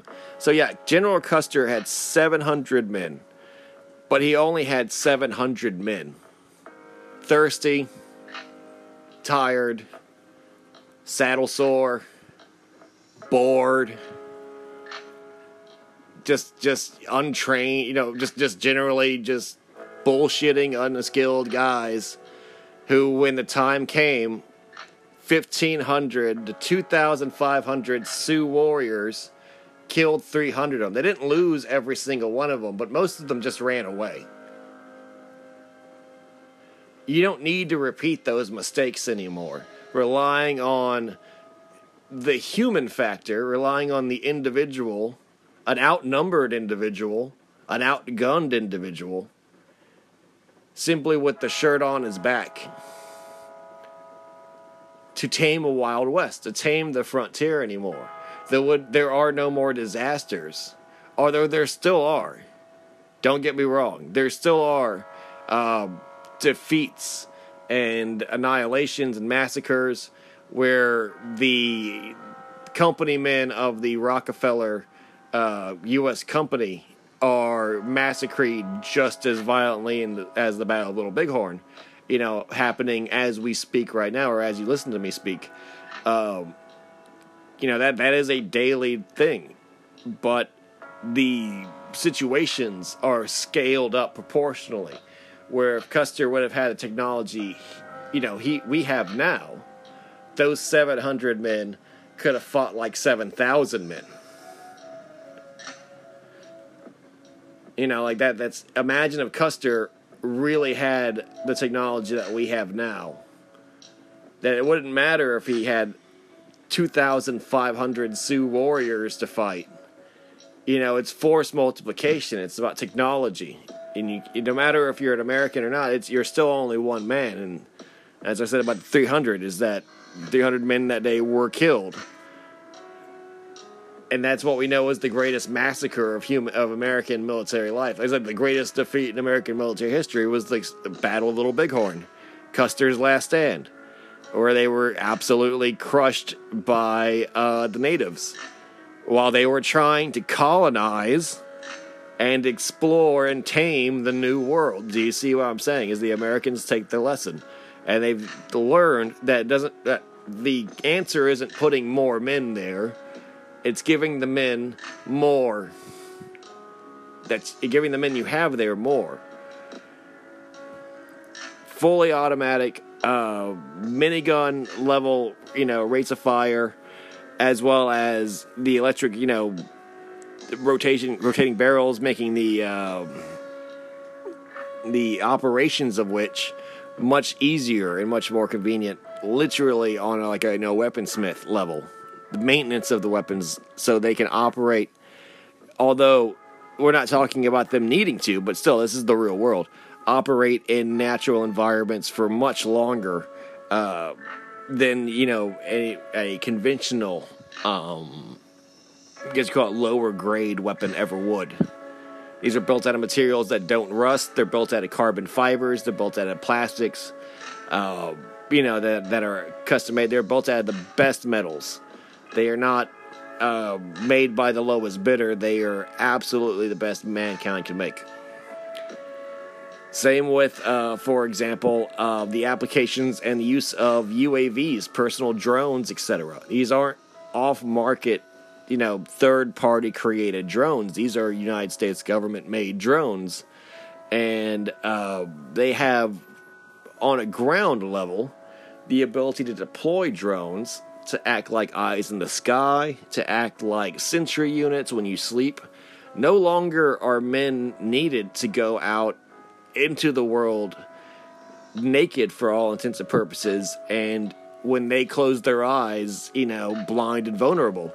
They can put up automatic machine guns when they go make camp. They can set up sensor triggers with IR laser beams, without having to run tripwires to real explosives.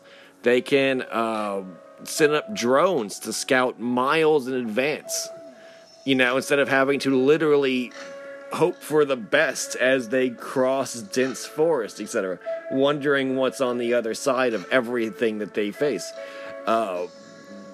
The efforts that I'm talking about have to be understood as half human, with half human courage, half human stamina, half human athleticism, and half technology. With drones, with motorized vehicles, carrying the burden, carrying the heavy lifting, carrying the load, that makes the human element 10 times as efficient as previously discussed. It is like, it's as convenient as having a calculator in math class, you know, to have these UAVs actually out in the wild.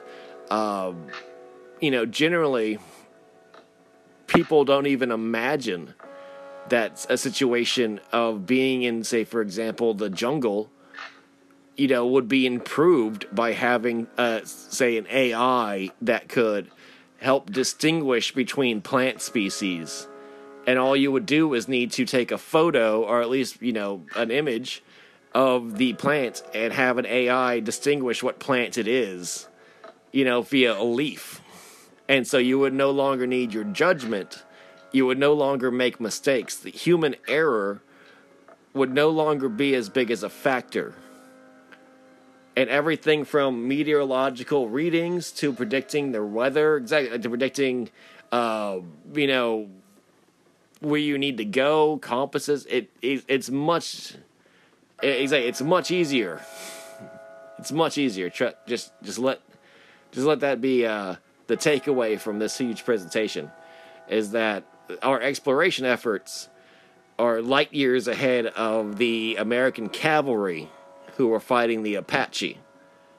They're light years ahead of the American cavalry who tamed the Sioux. They're light years ahead of the American cavalry that tamed the Cherokee. But the spirit, the Americans that are doing it, are the same. And they're applying those tactics with modern day technology.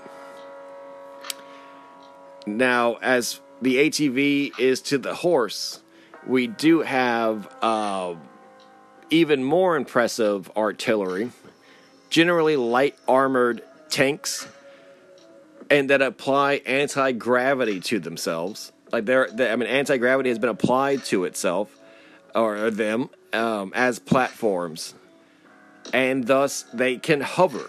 I know this sounds insane, but they also can generate a force field.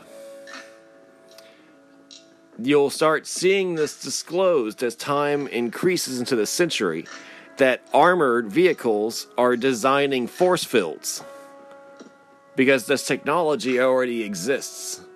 And this technology is being used specifically in the Hollow Earth, specifically in these lost continents, specifically in Antarctica, and was developed and designed and off-world to fight ultra-terrestrials and non-human species. It's not just to fight Johnny Jihad with an RPG. Existent Abrams armor is already superior to any kind of countermeasure that survived the Gulf War without taking a single casualty. What they are developing the force field for, is Aztec Mayan energy weaponry, as well as physical obsidian lances that operate like molten copper, etc., that are heat and sabo rounds that are fired basically from their analogs, their weapons themselves. I'll go into the Mayan Aztecs weaponry in a separate episode. But yes, they have counter armor. They have countermeasures. No amount of armor at that point can protect you. So they rely on light armor, because they want mobility. They want to increase the amount of crew and dimensions they can apply with the minimum of weight and excess, bulk. The way they successfully do this is they use the anti-gravity device to lower their weight to approximately zero, thus maximizing how much armor they can keep while minimizing, while keeping their weight to a minimum, and also maximizing the amount of ammo they can keep, thus becoming long-term patrol / basically mobile outposts and force multipliers. And we're talking, they use this same system for artillery, they use the same system for tanks, they use this same system for anti-aircraft guns. They use the same system for mobile HQ platforms, like your radar towers, etc. These anti-gravity systems, in many ways, replace the wheel and track system as the primary means of conveyance. They typically rely on the anti-gravity. They'll use the tracks. They'll use wheels, like actual tires and tracks, to mobilize, to move, to accelerate on the ground. But if you were to actually look at the weight distribution, the tank or the vehicle is floating basically on the axles. They don't have to, if they turned it to 10, right, metaphorically speaking, the tank would float. But they keep it just on enough that the density of the tank is reduced to approximately zero. Thus, it's in a state of zero G. But it's not enough to, literally lift off or to push itself off the ground. They keep it just under that limit. And the tracks will be able to maneuver it, etc. Using the hydroelectrolysis, the water is the fuel source for all the internal operations. There is no weight limit, really, besides the actual available space the vehicles have to spare for ammo containment, or etc. And they don't suffer any ill effects for terrain because there's not any weight pushing into the environment. They can go over mud, they can go over water, they can go over swamps, they can go over ice, they can go up mountains, they can go vertical hills, etc. They don't have to suffer a center of gravity type defect, and also the defect of weighing like 1,000 tons. This is why it's not... This is why they use armor. This is why they have made these tanks automatic and everything. They don't need tank crews, which would be about 4 to 5, maybe even 6 to 7 men per tank, plus the logistics services, etc. They've tried to automate as much of the mechanized armor process as possible. They're vital. They're extremely vital to the actual force that could be brought forward to securing and defending a colony, or defending any kind of operation, or meeting any threat on a ground level. And at the same time, they're just an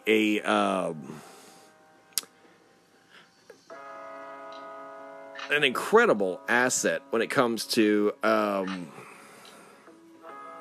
the idea of man when in this colonization process. It is not one person. You know, the limits of what man is, it's his inventions, his machines. The presence of armor improves morale, it motivates, it provides a sense of security, and it reminds the settlers and the colonists and the people who are fighting on the ground of their humanity, or at least of their lineage and legacy. It's like... as equally beneficial psychologically and intangibly on these kinds of factors that really help out more in the long run, and thus symbolically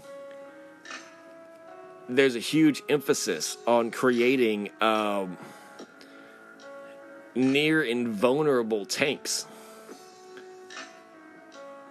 Not to fight other humans who would rely on air power, and not to contend with a literal they're not trying to win wars with them. They're not trying to actually defeat opponents with them, and defeat enemies of equal. They're not trying to defeat enemy tanks.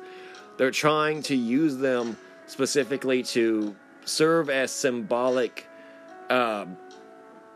defenders / living idols, really, to the American military industrial might, the American military machine. And they're like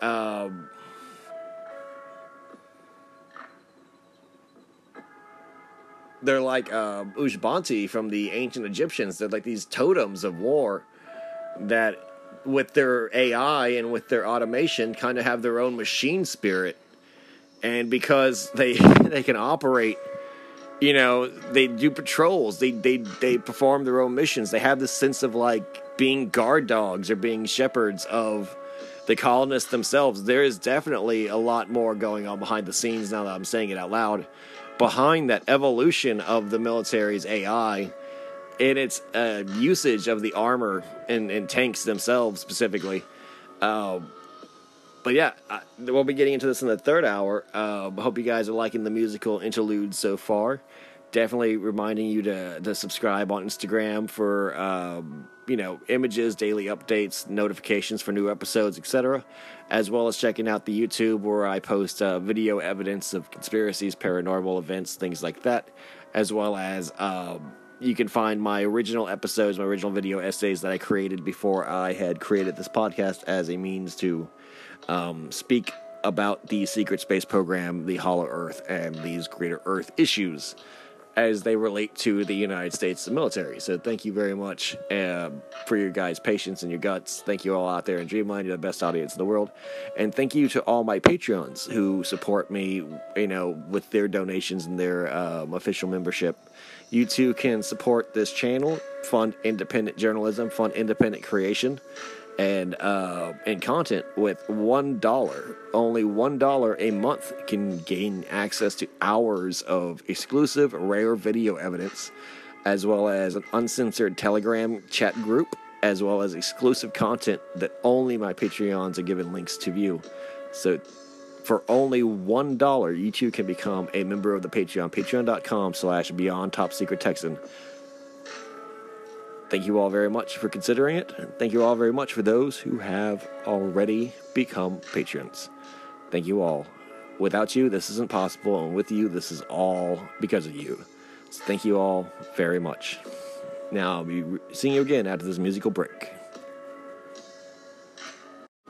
Okay, welcome back to this third hour of the Beyond Top Secret Texan podcast.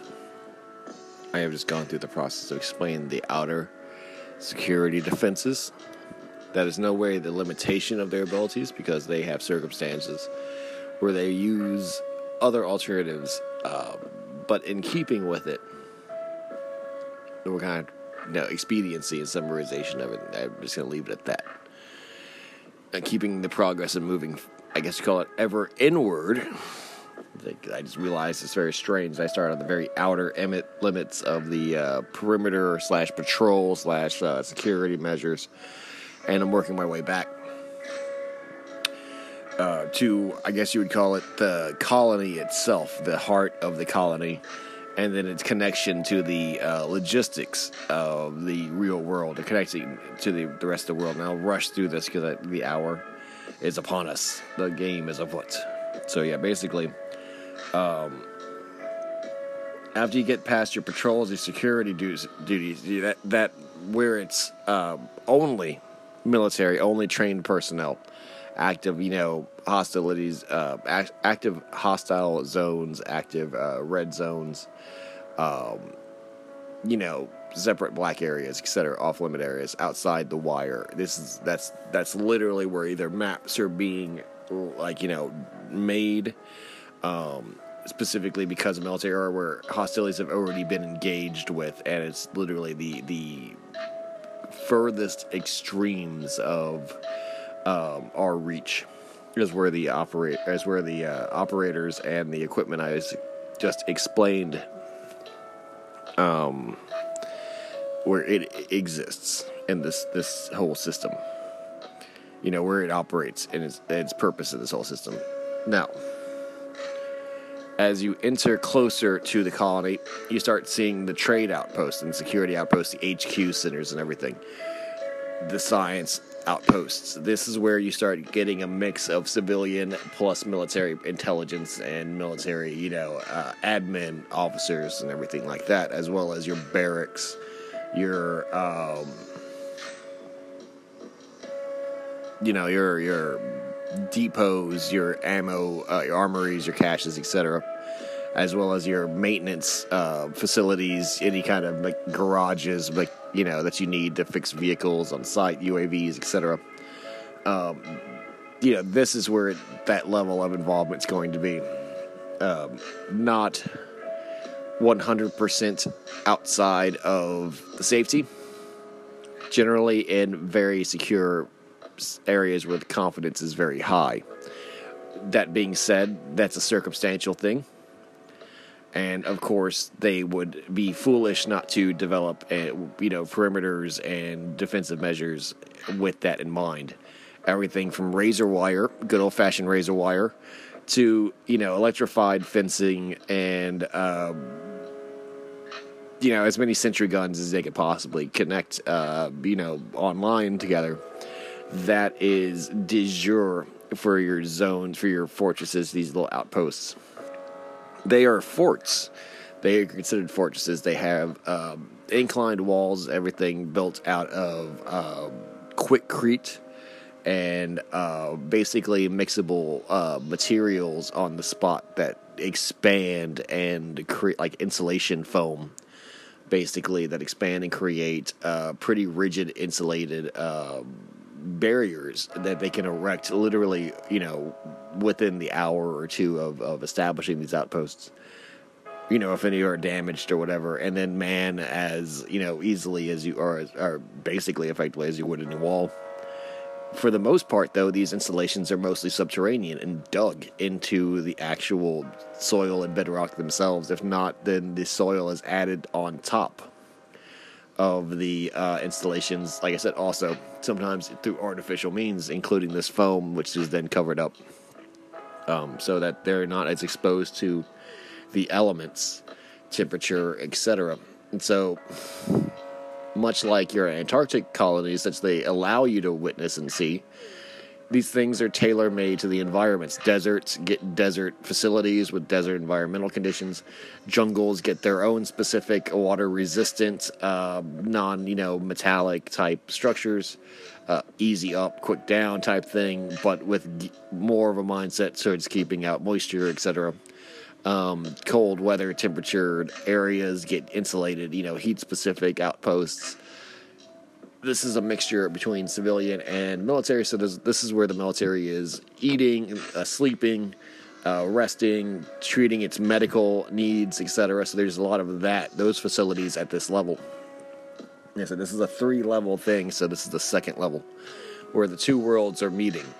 The civilian personnel out there are scientists, so their lab equipment, their technology, computers, sensors, tools, etc., is kept there in these facilities as well, as any of their analysis, tests, experiments, etc. Now, this could range from soil samples to, literally live specimens of flora and fauna that they're collecting and searching out in these greater areas or these Hollow Earth areas. So everything is, like I said, is circumstantial and mission-based, but the civilians are trying to take advantage of the opportunity as much as they can. The Rockefeller Corp is demanding the information because knowledge is power, etc. And one of the reasons why they do things like collect livestock, living specimens, or actual zoological specimens, isn't simply to add to the Audubon Society or the academic, knowledge of the world, which they'll never see conventionally, but is to search for any natural resource which could be sold for a profit or treated as an exportable, monopoly. And they don't laugh because aspirin was once cultivated from the bark of a tree in the Amazon. And that same spirit is applied to much of the colonization and scientific effort in Antarctica.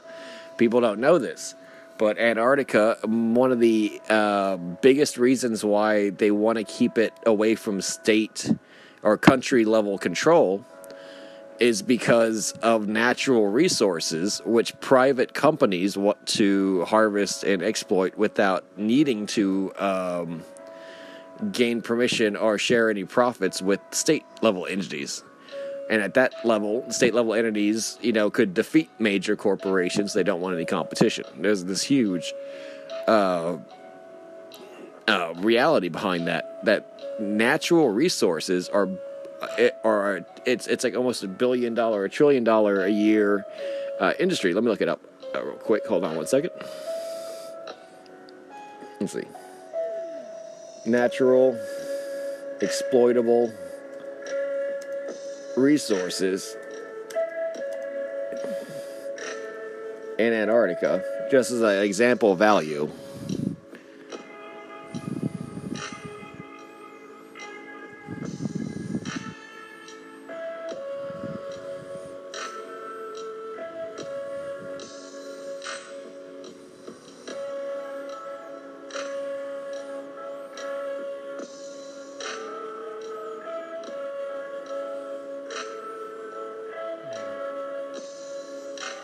Yeah, I'm not seeing anything with a clear summary of how much there is actually, estimated dollar amount there is, but there is 8 million results.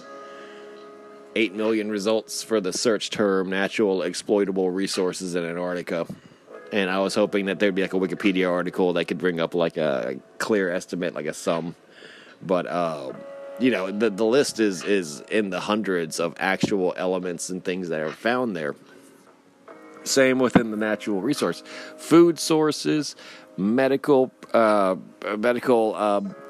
usages, you know, everything from biotechnological applications, like even fuel and natural energy and everything. Even though that situation seems to be resolved, that any possible or any exploitable resource has to be studied and learned. It can't be left as an unknown. And this takes the ultimate manifestation as zoologists and biologists, horticulturalists, being drawn up in the ranks and let explore these areas, as well as, for example, archaeologists and paleontologists working alongside, say, for example, like oil geologists or geologists specializing in the discovery of oil or gold, because the value of these two crafts, even though if you put a dollar value on it, would seem like the people finding oil and gold are going to take a higher priority. But if you factor in the fact that we're in a post-scarcity world and we have advanced alien technology, etc., at our disposal, the traditional priorities of private interest when it comes to natural resources is converted to that of the actual reclamation of or as quick of and as accurate of a reclamation of the environment that you're inheriting or you're colonizing, meaning you don't want to unintentionally destroy or mistake any artificial structure for a natural structure. You don't want to be beat to the discovery of it, even though you have the home field advantage, as it were, because you literally found it first. Now, this is like when the United States was colonized, and I mean from the days of the first British colonists and to the days of, you know, creating all 50 states, the present day. That's a huge issue.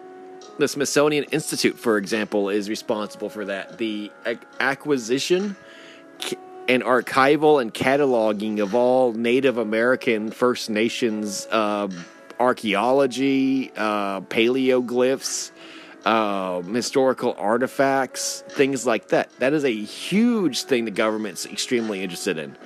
And that takes highest priority. Not the discovery of, like, silver, not the discovery of copper, although those people are working alongside them, you know, obviously given equal respect and everything. But traditional fields that you would think are not important, like the anthropologists of the world, the primatologists, exactly, like all these little specific scientific specialties. They are allowed to participate and given as equal a priority or given an equal as importance within the colonization effort. And so they're given equal quarter. They're given their own facilities. They're given their own laboratories. These people are catered to and defended, and when they operate, when they request things, then the military helps facilitate them. As well as these are the people that the military are defending. Remember, the military is up there defending Rockefeller's company men. Rockefeller owns these company men as part of their academic and intellectual class of discoverers and explorers on their salary. And, you know, the level of their expertise is, you know, worth defending. This is why the military isn't up there specifically to conquer. And in this situation, I'm giving you an ideal, like, peacetime environment for it, where it's not, like, entrenched in any kind of warfare or bush war or in a hostile environment. But one of the hostilities at this stage is literal predation by wildlife and things like that. Pack hunters, flying predators on migrations, and atypical fauna, etc. So we're talking more of a defensive, you know, perimeter, close to perimeter, where everyone's accounted for, everyone's secure, so everyone has things like GPS sensors, etc., tagged into them as implants at this stage. All civilians who have to go there are basically all linked up to LoJack, so that if anyone goes missing, that they can be tracked, you know, and found by the military, regardless if they're inside something's stomach or not. There are creatures of incredible size, kaiju in the Hollow Earth and Antarctica. There are flying reptilians closest to dragons as you can possibly get to in real life, living dinosaurs. Like I said, insects of many different kinds and colonies that operate, subterranean creatures. The environments are circumstantial, so not every single environment presents every single threat equally. But, for example, there is always a need for security, and there's always a need for the military to provide these things. There's never one position in this exploration effort where scientists and civilians are not treated as, you know, precious as cargo as they are. Now, in this level 2, to help out that civilians' tasks, their day-to-day lives, they're given a lot of AI, they're given a lot of robotics. Specifically, this is the stage where you start seeing, like, androids, or the limits of where androids are deployed, your bipedal, two-legged assistant droids and everything, typically for labor, typically for your small or odd jobs, things like carrying, you know, heavy things back and forth between laboratories, you know, rudimentary functions such as cleaning facilities. But you also start seeing, but you also get a lot of, you know, your computers areas. This is basically a fully automatic facility, and the administrators of these forts. It's an equal cooperation between humans and their AI assistants, their AI aides and diplomats, etc.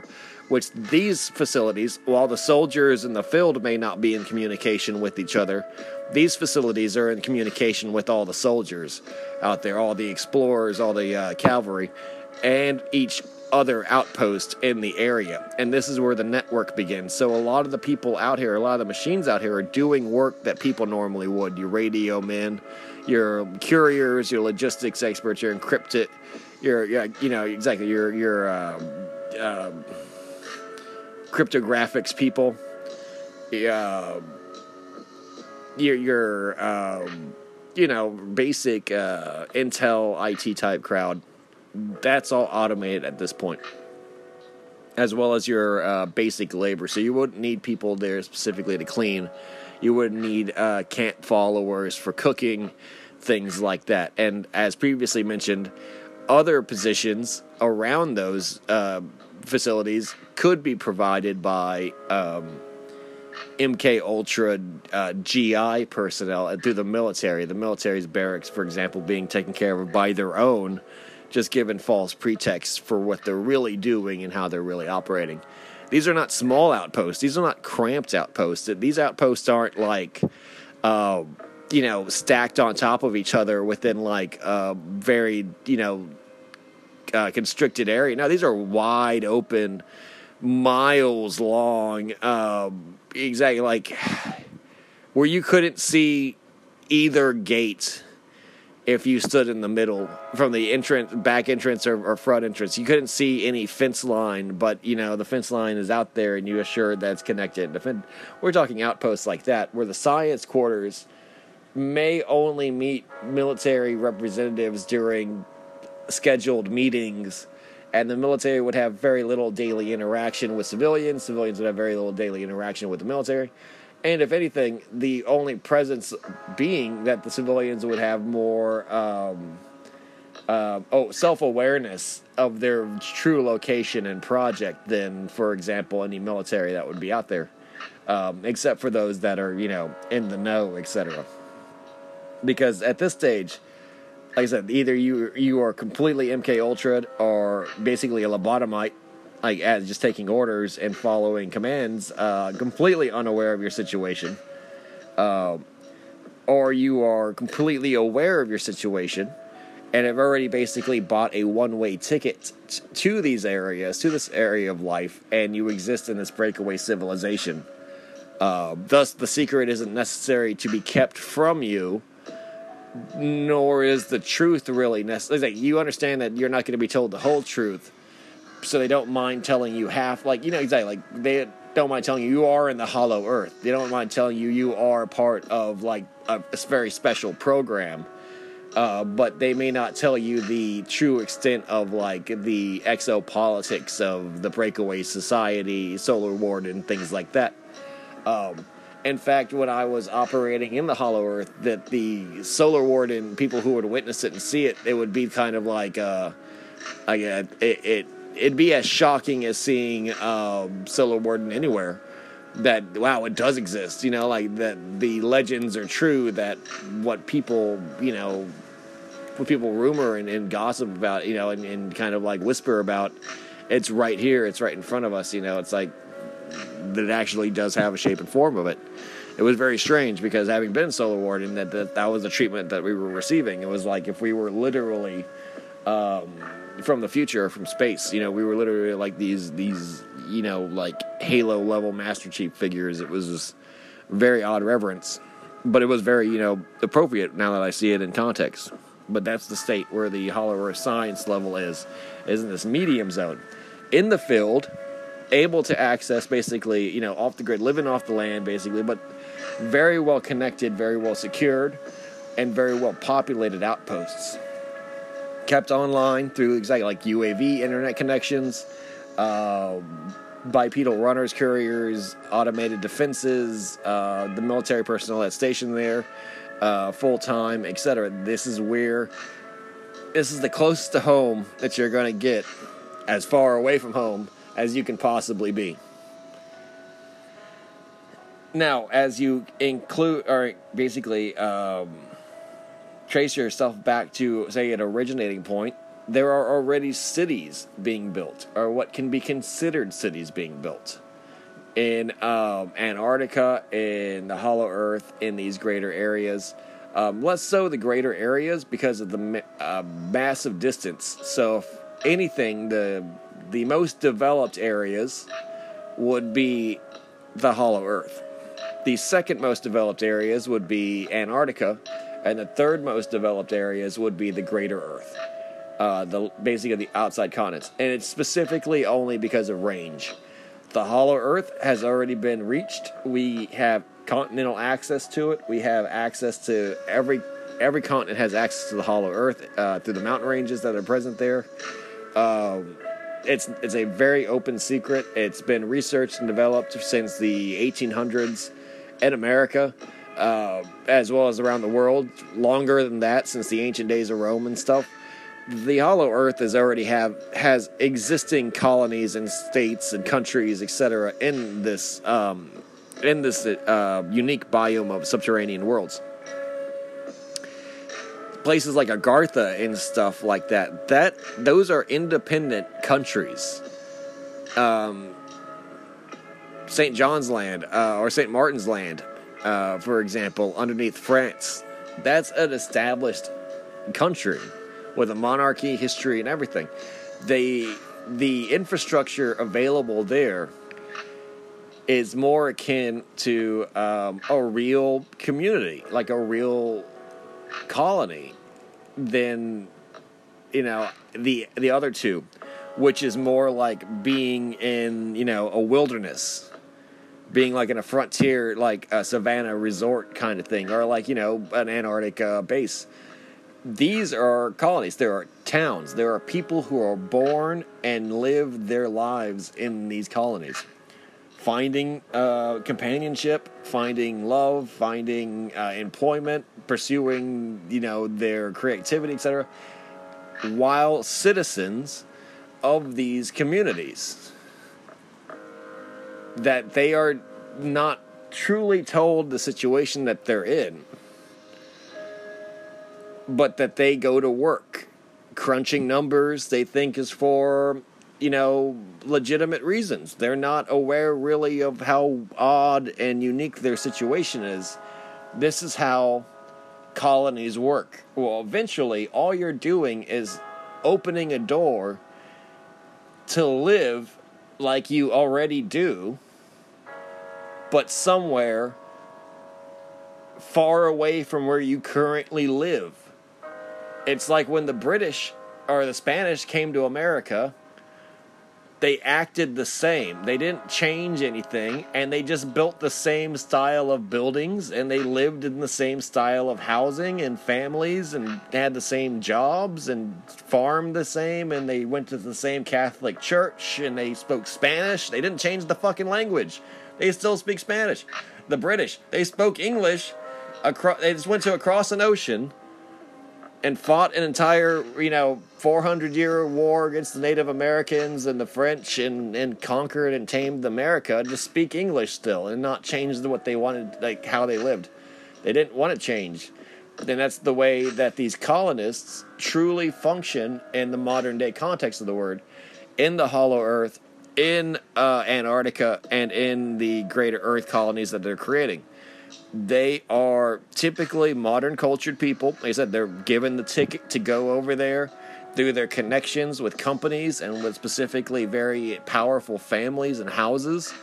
For example, Saudi Arabians that are allowed to go and live and colonize the Hollow Earth act like Saudi Arabians in the Hollow Earth. So if you go to Agartha now, which is a very cosmopolitan place, right? It's a very built up city at this point. Urban, highways, connected vehicles, etc. Where traditionally, when it was discovered 100 years ago, it was like a medieval or Renaissance level city or area called Agartha. It has modernized and been basically occupied by humans, not through the extent of its territory. There are so many, Agarthan cities that this is, entire countries worth, basically, entire colonies worth inside the earth. But now it has very little resemblance to what it was once. Same as Europe. Europe 100 years ago was cobblestones and like horse-drawn carriages. And you look at modern Europe and it's modern.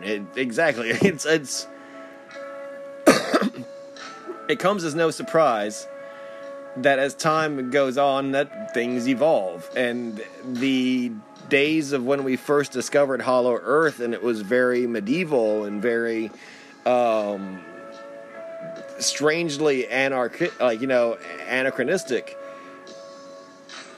and archaic, that has evolved. That system is in the past. They have roads now. They have modern vehicles. I said, powered by anti-gravity, powered by the water-powered car.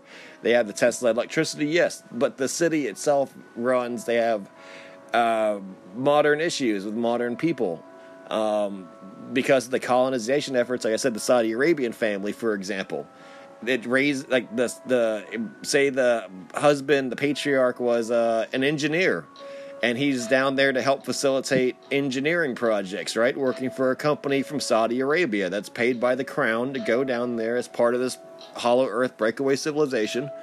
It's a one-way ticket. He's going to live his life in Agartha, and, his family's going to do the same. But in return, it's an incredible, well-kept and hygienic and clean, safe community. It is, a chance for him to actually explore his potential professionally and creatively with his projects. He's not going to be worried about living day to day or the world's evils and its problems. His children are guaranteed an education. His wife is guaranteed medical care, etc.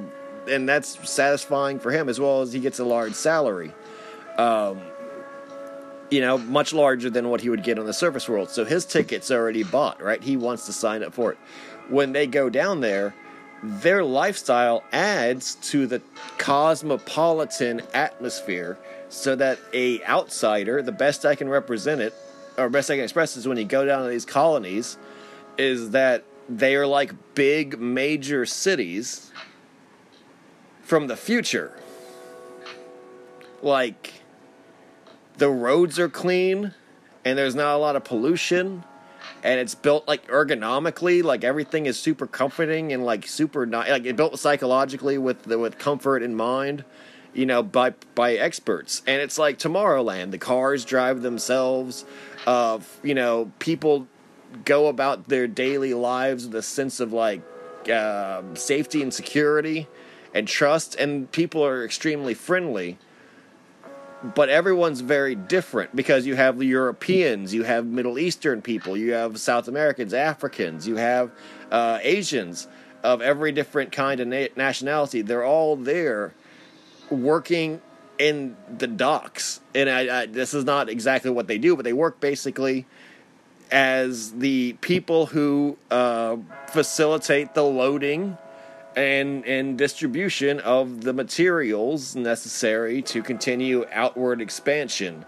And like LA is built around LA Harbor and the port of Los Angeles, Houston is built around the port of Houston, New York is built around the Hudson River and the port of New York, you know, New York City port. Major communities arise at major ports. It's not fucking... What I'm trying to say is that's exactly the atmosphere. It's like if you go to any port city, Shanghai, Tokyo, it's got a port. And that's the truth, is that the cities are built around ports. And as goods and ships and shit enter, which are mostly, exactly, like I said, the limitations of the ships, these are only reachable by these long-term marathon-level ships. Are there airports? They're also this major airport component, because all these places are reached through these long-range nuclear-powered airplanes, etc. This is also literally the only chance these people have at connection with the main world. And at this same time, they that's really where the issue is, like, it's because outside the port, there is no connection to the outside world. The port's the only place you can get real information / real contact with people, like, as a bridge between the two societies. Because of that, the population density is the highest.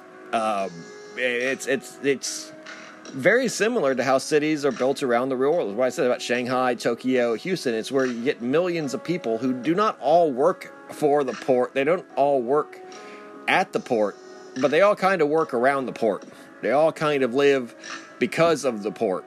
And even though they're allowed to have their other jobs, those are only luxuries that are built to service the real population that exists primarily through the money that, and the occupation and the goals of the port, which is to get goods, generally ammunition, supplies, parts, equipment, machinery.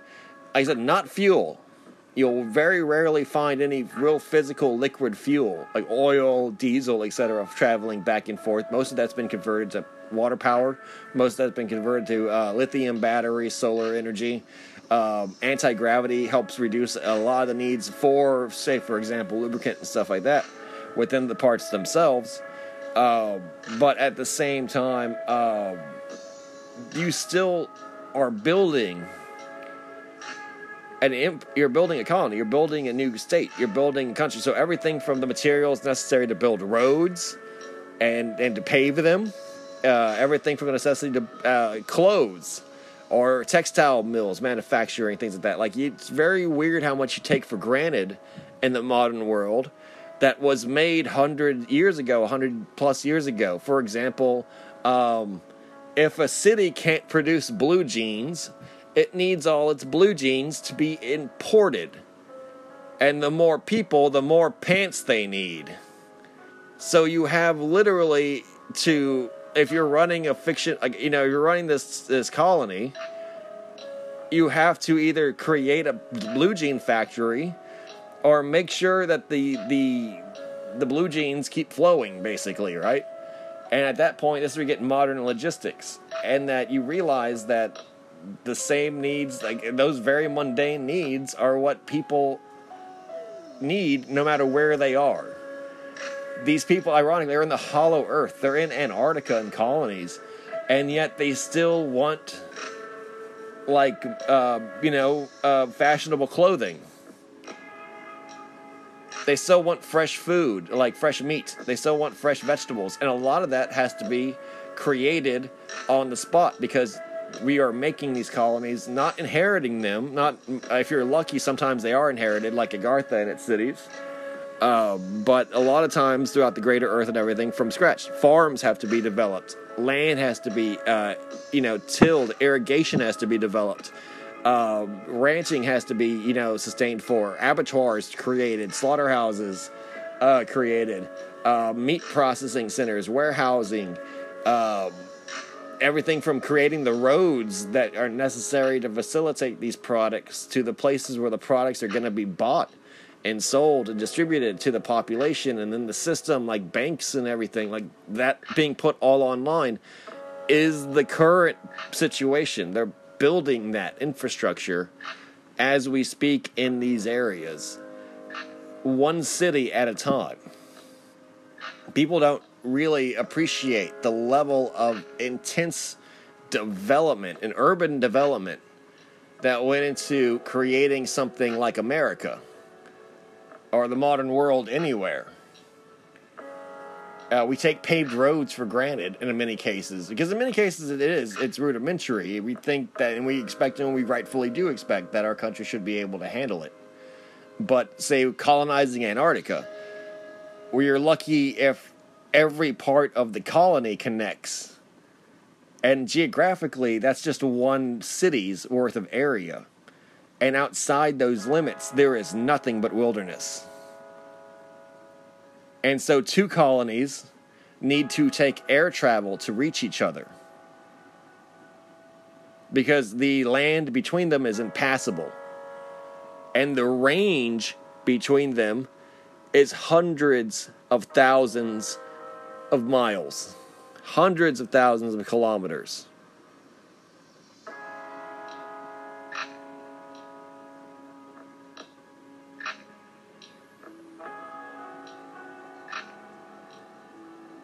That's Greater Earth level scale. Hollow Earth is a little different. Hollow Earth is absolutely the case where you're seeing that you have to come up with alternative means of travel to connect the colonies. One colony could exist above another colony and be only maybe a mile separated from them. But unless it can take advantage of burrowing or finding access points between the two, it might be impossible from the first colony to actually physically reach the second colony, because the circumnavigating the long way, quote unquote, the long way, means going through, incredibly treacherous, terrain and everything, or impassable terrain, just simply impassable terrain. That's how the cavern systems are created, where caverns that are miles long and miles high, and the same area of Texas, for example, but underground in the giant cave, that from that Texas-sized cave, it's actually impossible to enter another cavern that's right next to it that's even bigger. But if you were, on the surface, it would just be as the crow flies between entrance points. So you have to go from the Texas-sized cavern out to the outer world, from the hollow world to the surface world, then travel from the surface world to another destination on the surface map, then go into the hollow earth to conveniently find the next colony. It's like a beehive, or it's much more tricky and difficult, and at the same time, that equals out, because whereas the other hardship is just distance beyond what is imaginable, currently, because of our geography being only 5% at max, 5 to 10% of the real geographical map, real Earth available. Like I said, the Earth itself is, I think, 10,000 miles across or 12,000 miles around, as they tell you. Now, if you would use that scale, the Earth is about, if we're only 5 to 10% of the real Earth, then 100,000 miles conservative surface, like, you know, perimeter of the Earth or surface diameter of the Earth. 100,000 miles to 200,000 miles, easy, from the proportions that I've seen, from what I've seen, that exactly that. If you were to reach one end to the other, between two colonies as it stands, you would have to literally travel the distance of the Earth several times over. And the Hollow Earth, like I said, is much more difficult and much more treacherous, because you would have to be, for example, able to burrow straight through the Earth, core through the Earth, which is possible in most cases, but in some cases you would have to then come up with a way of entering and exiting, you know, and at that point it's as if though each of these subterranean worlds is an island world to itself. It's its own planet to itself at that point, isn't it? And that, like I said before, the ranges being microscopic compared to macroscopic, within these caverns is a world unto itself. So whereas the difficulty in Antarctica or in the Greater Earth is the distance, because everyone has to operate really far away from each other at great distances, distances that would otherwise be impossible if it wasn't for technology. In this case, the intensity of the situation is made difficult because of how close everything has to operate and how tight everything has to be. As previously stated, it's not a matter of space, but we're talking where, as previously discussed, the threefold perimeters of it, where you have your port of entrance and your major civilian colony, then your mix of scientific and military personnel, and then your complete military authority out at the very edge of the territory of the colony as it stands. Where the Greater Earth and Antarctica, that might be a distance of 10,000 miles, or 2,000 miles. That the Hollow Earth, that will be 200 miles. That'll be within the hour in an actual, like a real car ride, like 2 hours, 3 hours in a real car ride. Close. We're talking about even less than 100 miles, down to 20 miles sometimes, where you have your port of ingress, your port of entrance, your beachhead, filled with its civilians, filled with its labor personnel, filled with its infrastructure, doing its best to kind of facilitate the push inland. Your scientific, military, analytics and intelligence perimeter, running data, acquiring as much information as it can, and keeping as much advantage, getting as much advantage on the location as possible, environment as possible, and doing his best to, be the eyes, the ears, and the brains of the operation. And the external front lines, as it were, the perimeter where live fire, downrange is going on, and military personnel are living and dying and killing for the safety of the others, right? Really out there doing what they were made to do, what they were trained to do. That could be within a distance of 20 miles. That could be audible, where the people in the port are hearing the thunderous artillery booms outside the horizon as artillery is fending off natives. Artillery is fending off the Mayan Aztec tribal slaves, etc., or defending itself from wildlife, defending itself from these kaiju that exist naturally out there, or even other aggressive, predator species, whether they be pack animals or intelligent life. That's the difficulty of the Hollow Earth, is that when you're talking about the exploration process, the sheer amount of distance in the Greater Earth compared to the sheer intensity of the Hollow Earth, where we're talking people, high volume traffic because of the hostilities and the dangers, environmental dangers, the natural disasters that are present down there, as well as the intense amount of life, diseases, flora, fauna, everything from parasites to just extreme inhospitable conditions, permanent darkness, extreme heat, extreme cold, things like that. The difficulty is where a explorer or an exploring party in the Greater Earth in Antarctica might cover, 100 miles per day on his journeys, simply between outpost to outpost, and need to survive multiple nights exposed, during their patrols and during their duties. The Hollow Earth explorer, the Hollow Earth soldier, the pioneer, the cavalryman there, could face 100 threats within 10 hours and go from each situation, fighting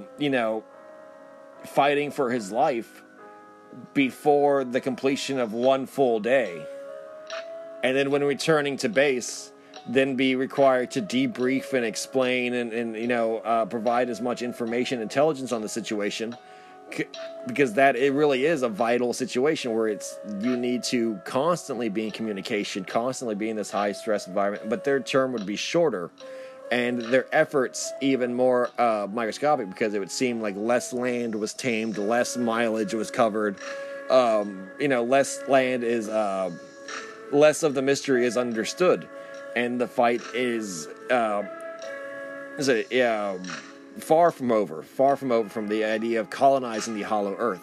This isn't even including the Mayan Aztec threat that occurs and the more prime existence, the lands, the greatest irony and I guess you call it biggest reality check that the explorers for the Rockefeller-owned Breakaway Civilization, the Solar War, or the Frontier Group, the ICC, experienced back in the day, back in 100 years ago, when this all started, was they had reached a point in the Hollow Earth in South America that seemed perfect. Lush fields, clear, drinkable water, amazing,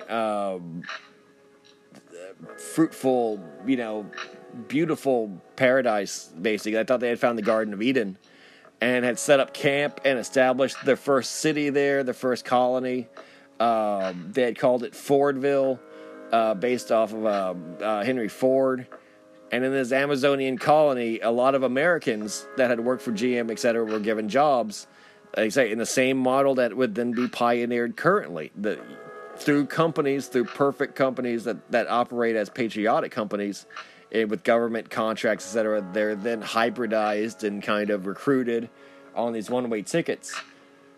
They went there with their children, with their possessions, and then a lot of the locals and natives were required to work on there and go there as well, volunteered for it. And then as suddenly as one night, the Aztec Mayas showed back up, made aware of the presence of this industrial civilization, and having seen artificial lights where no artificial lights had been before, began to slaughter and to capture and sacrifice them after interrogating them.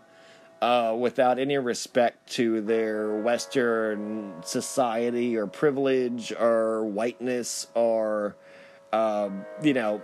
modernity or anything. They treated them as if though they were any other tribe that they were going to make an example of for trespassing on Maya Aztec territory, as they had done to the Spanish before them, as they had done to literally thousands of different groups of people throughout history.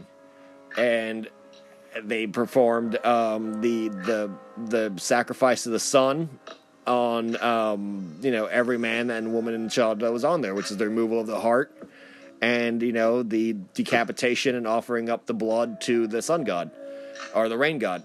And that was the end of the first colony expedition. As communication had ceased, the cover story was created as a local rebellion, but that really did cause a lot of militarization of these efforts.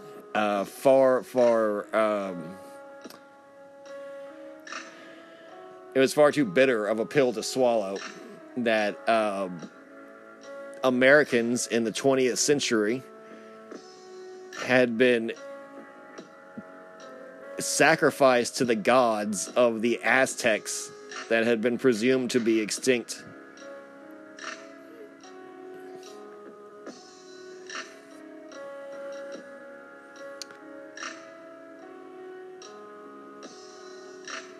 And that really stands as a difference and an entry point. I guess the next episode will have to be now the explanation of the Aztec Mayan military and their culture and their modern society.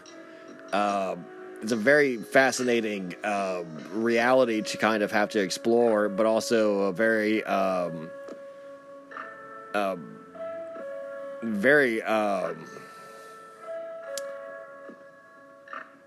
important kind of counterpiece, a counterpoint to know between modern Western breakaway civilization, this ancient breakaway civilization that is absolutely shrouded in mystery, but at the same time,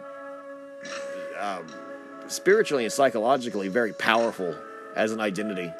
Much more powerful, I think, proportionally to anyone in the West or anyone in this domestic lands, which we were allowed to resettle after the Great Reset.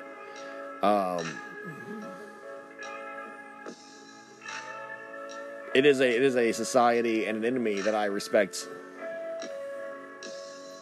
extraordinarily. Respect them, as well as having recovered memories of my service against them, genocides against them. So, I will be holding nothing back when it comes to the description of the Aztec Mayan, their culture, their modernity, and their technology. But yeah, as it stands, like, colonization and exploration of the Hollow Earth, the Greater Earth, and Antarctica is not science fiction. It's happening now. If anything, it is the application of centuries-old formula, doctrine, and experience in the very basic colonization practices as practiced by the Europeans on the New World and as people all over the world throughout the 20th century, etc., the 19th and 20th century in Africa and in Southeast Asia and South America. And the main difference is that technology literally lifts the heavy load. Instead of human slavery, instead of the former preoccupation of trade routes and piracy, etc., and slave trade, now AI and robotics and automated control it takes the place of needing to enslave people, needing to control and to keep these people as permanent property for the safe being and function of your society.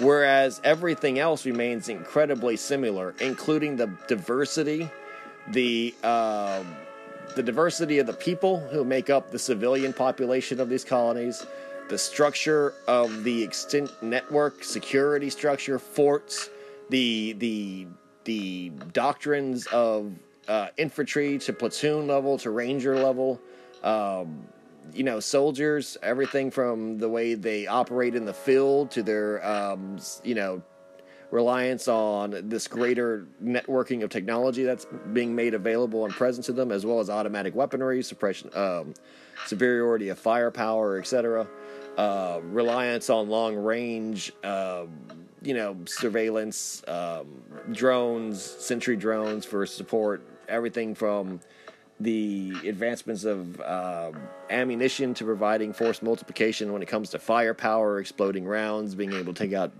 massive targets, etc., anti-tank, anti-material rifles, etc., being the norm.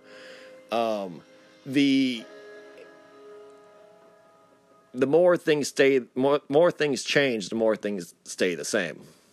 That's the ultimate lesson to take from these modern-day conquistadors, from these modern-day British, colonists, from these modern-day, pilgrims and settlers, the West Indies companies, etc. These people are following that tradition. And they seem to be following, or at least not following, but extending it. Extending the same reality outward to its next level of evolution.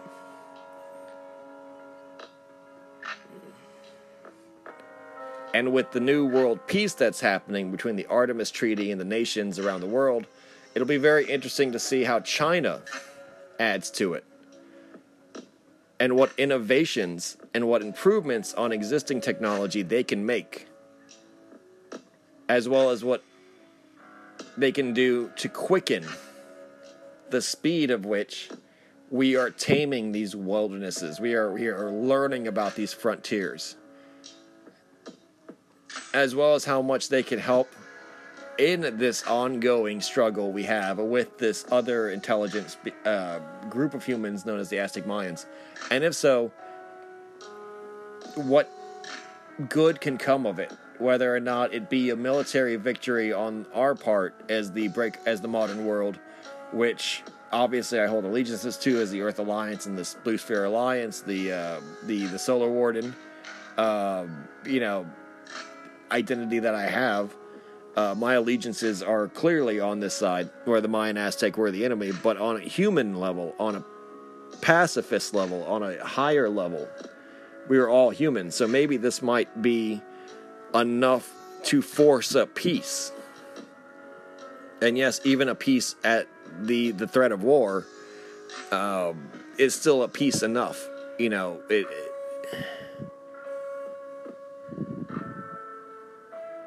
So it's very interesting what the future will hold. But yeah, that's about as much in this subject. Of course, you know, there's volumes and volumes to learn about it. But that's about what the extent of the knowledge behind, or the truth behind colonization exploration is. It's not science fiction.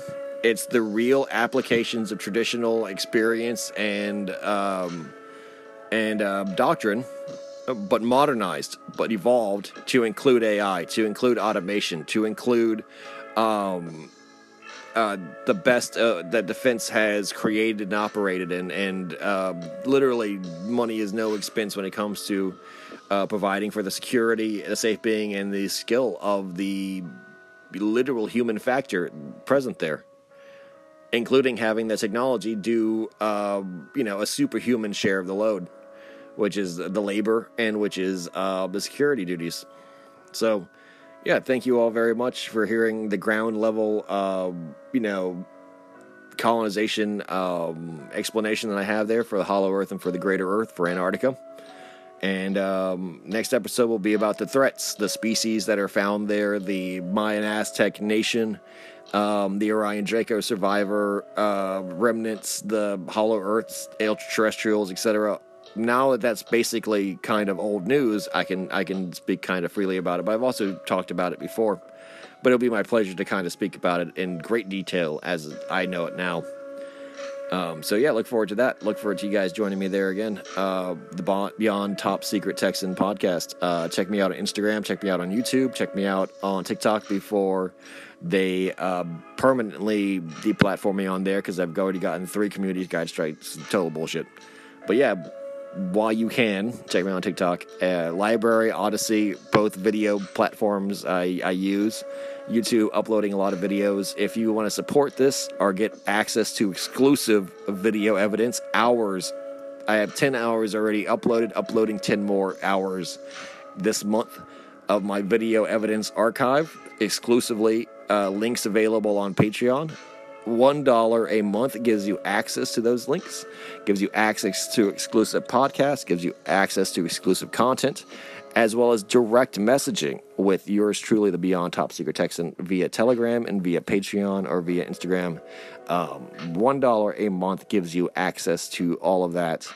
It is a great deal and helps support independent citizen journalism, a real truther, and someone who's really providing unique and never before, expressed expertise, insider knowledge, really, for how the Secret Space Program, Solar Warden, Earth Alliance level, real exopolitics operate. So consider supporting for $1 a month via Patreon, patreon.com/BeyondTopSecretTexan.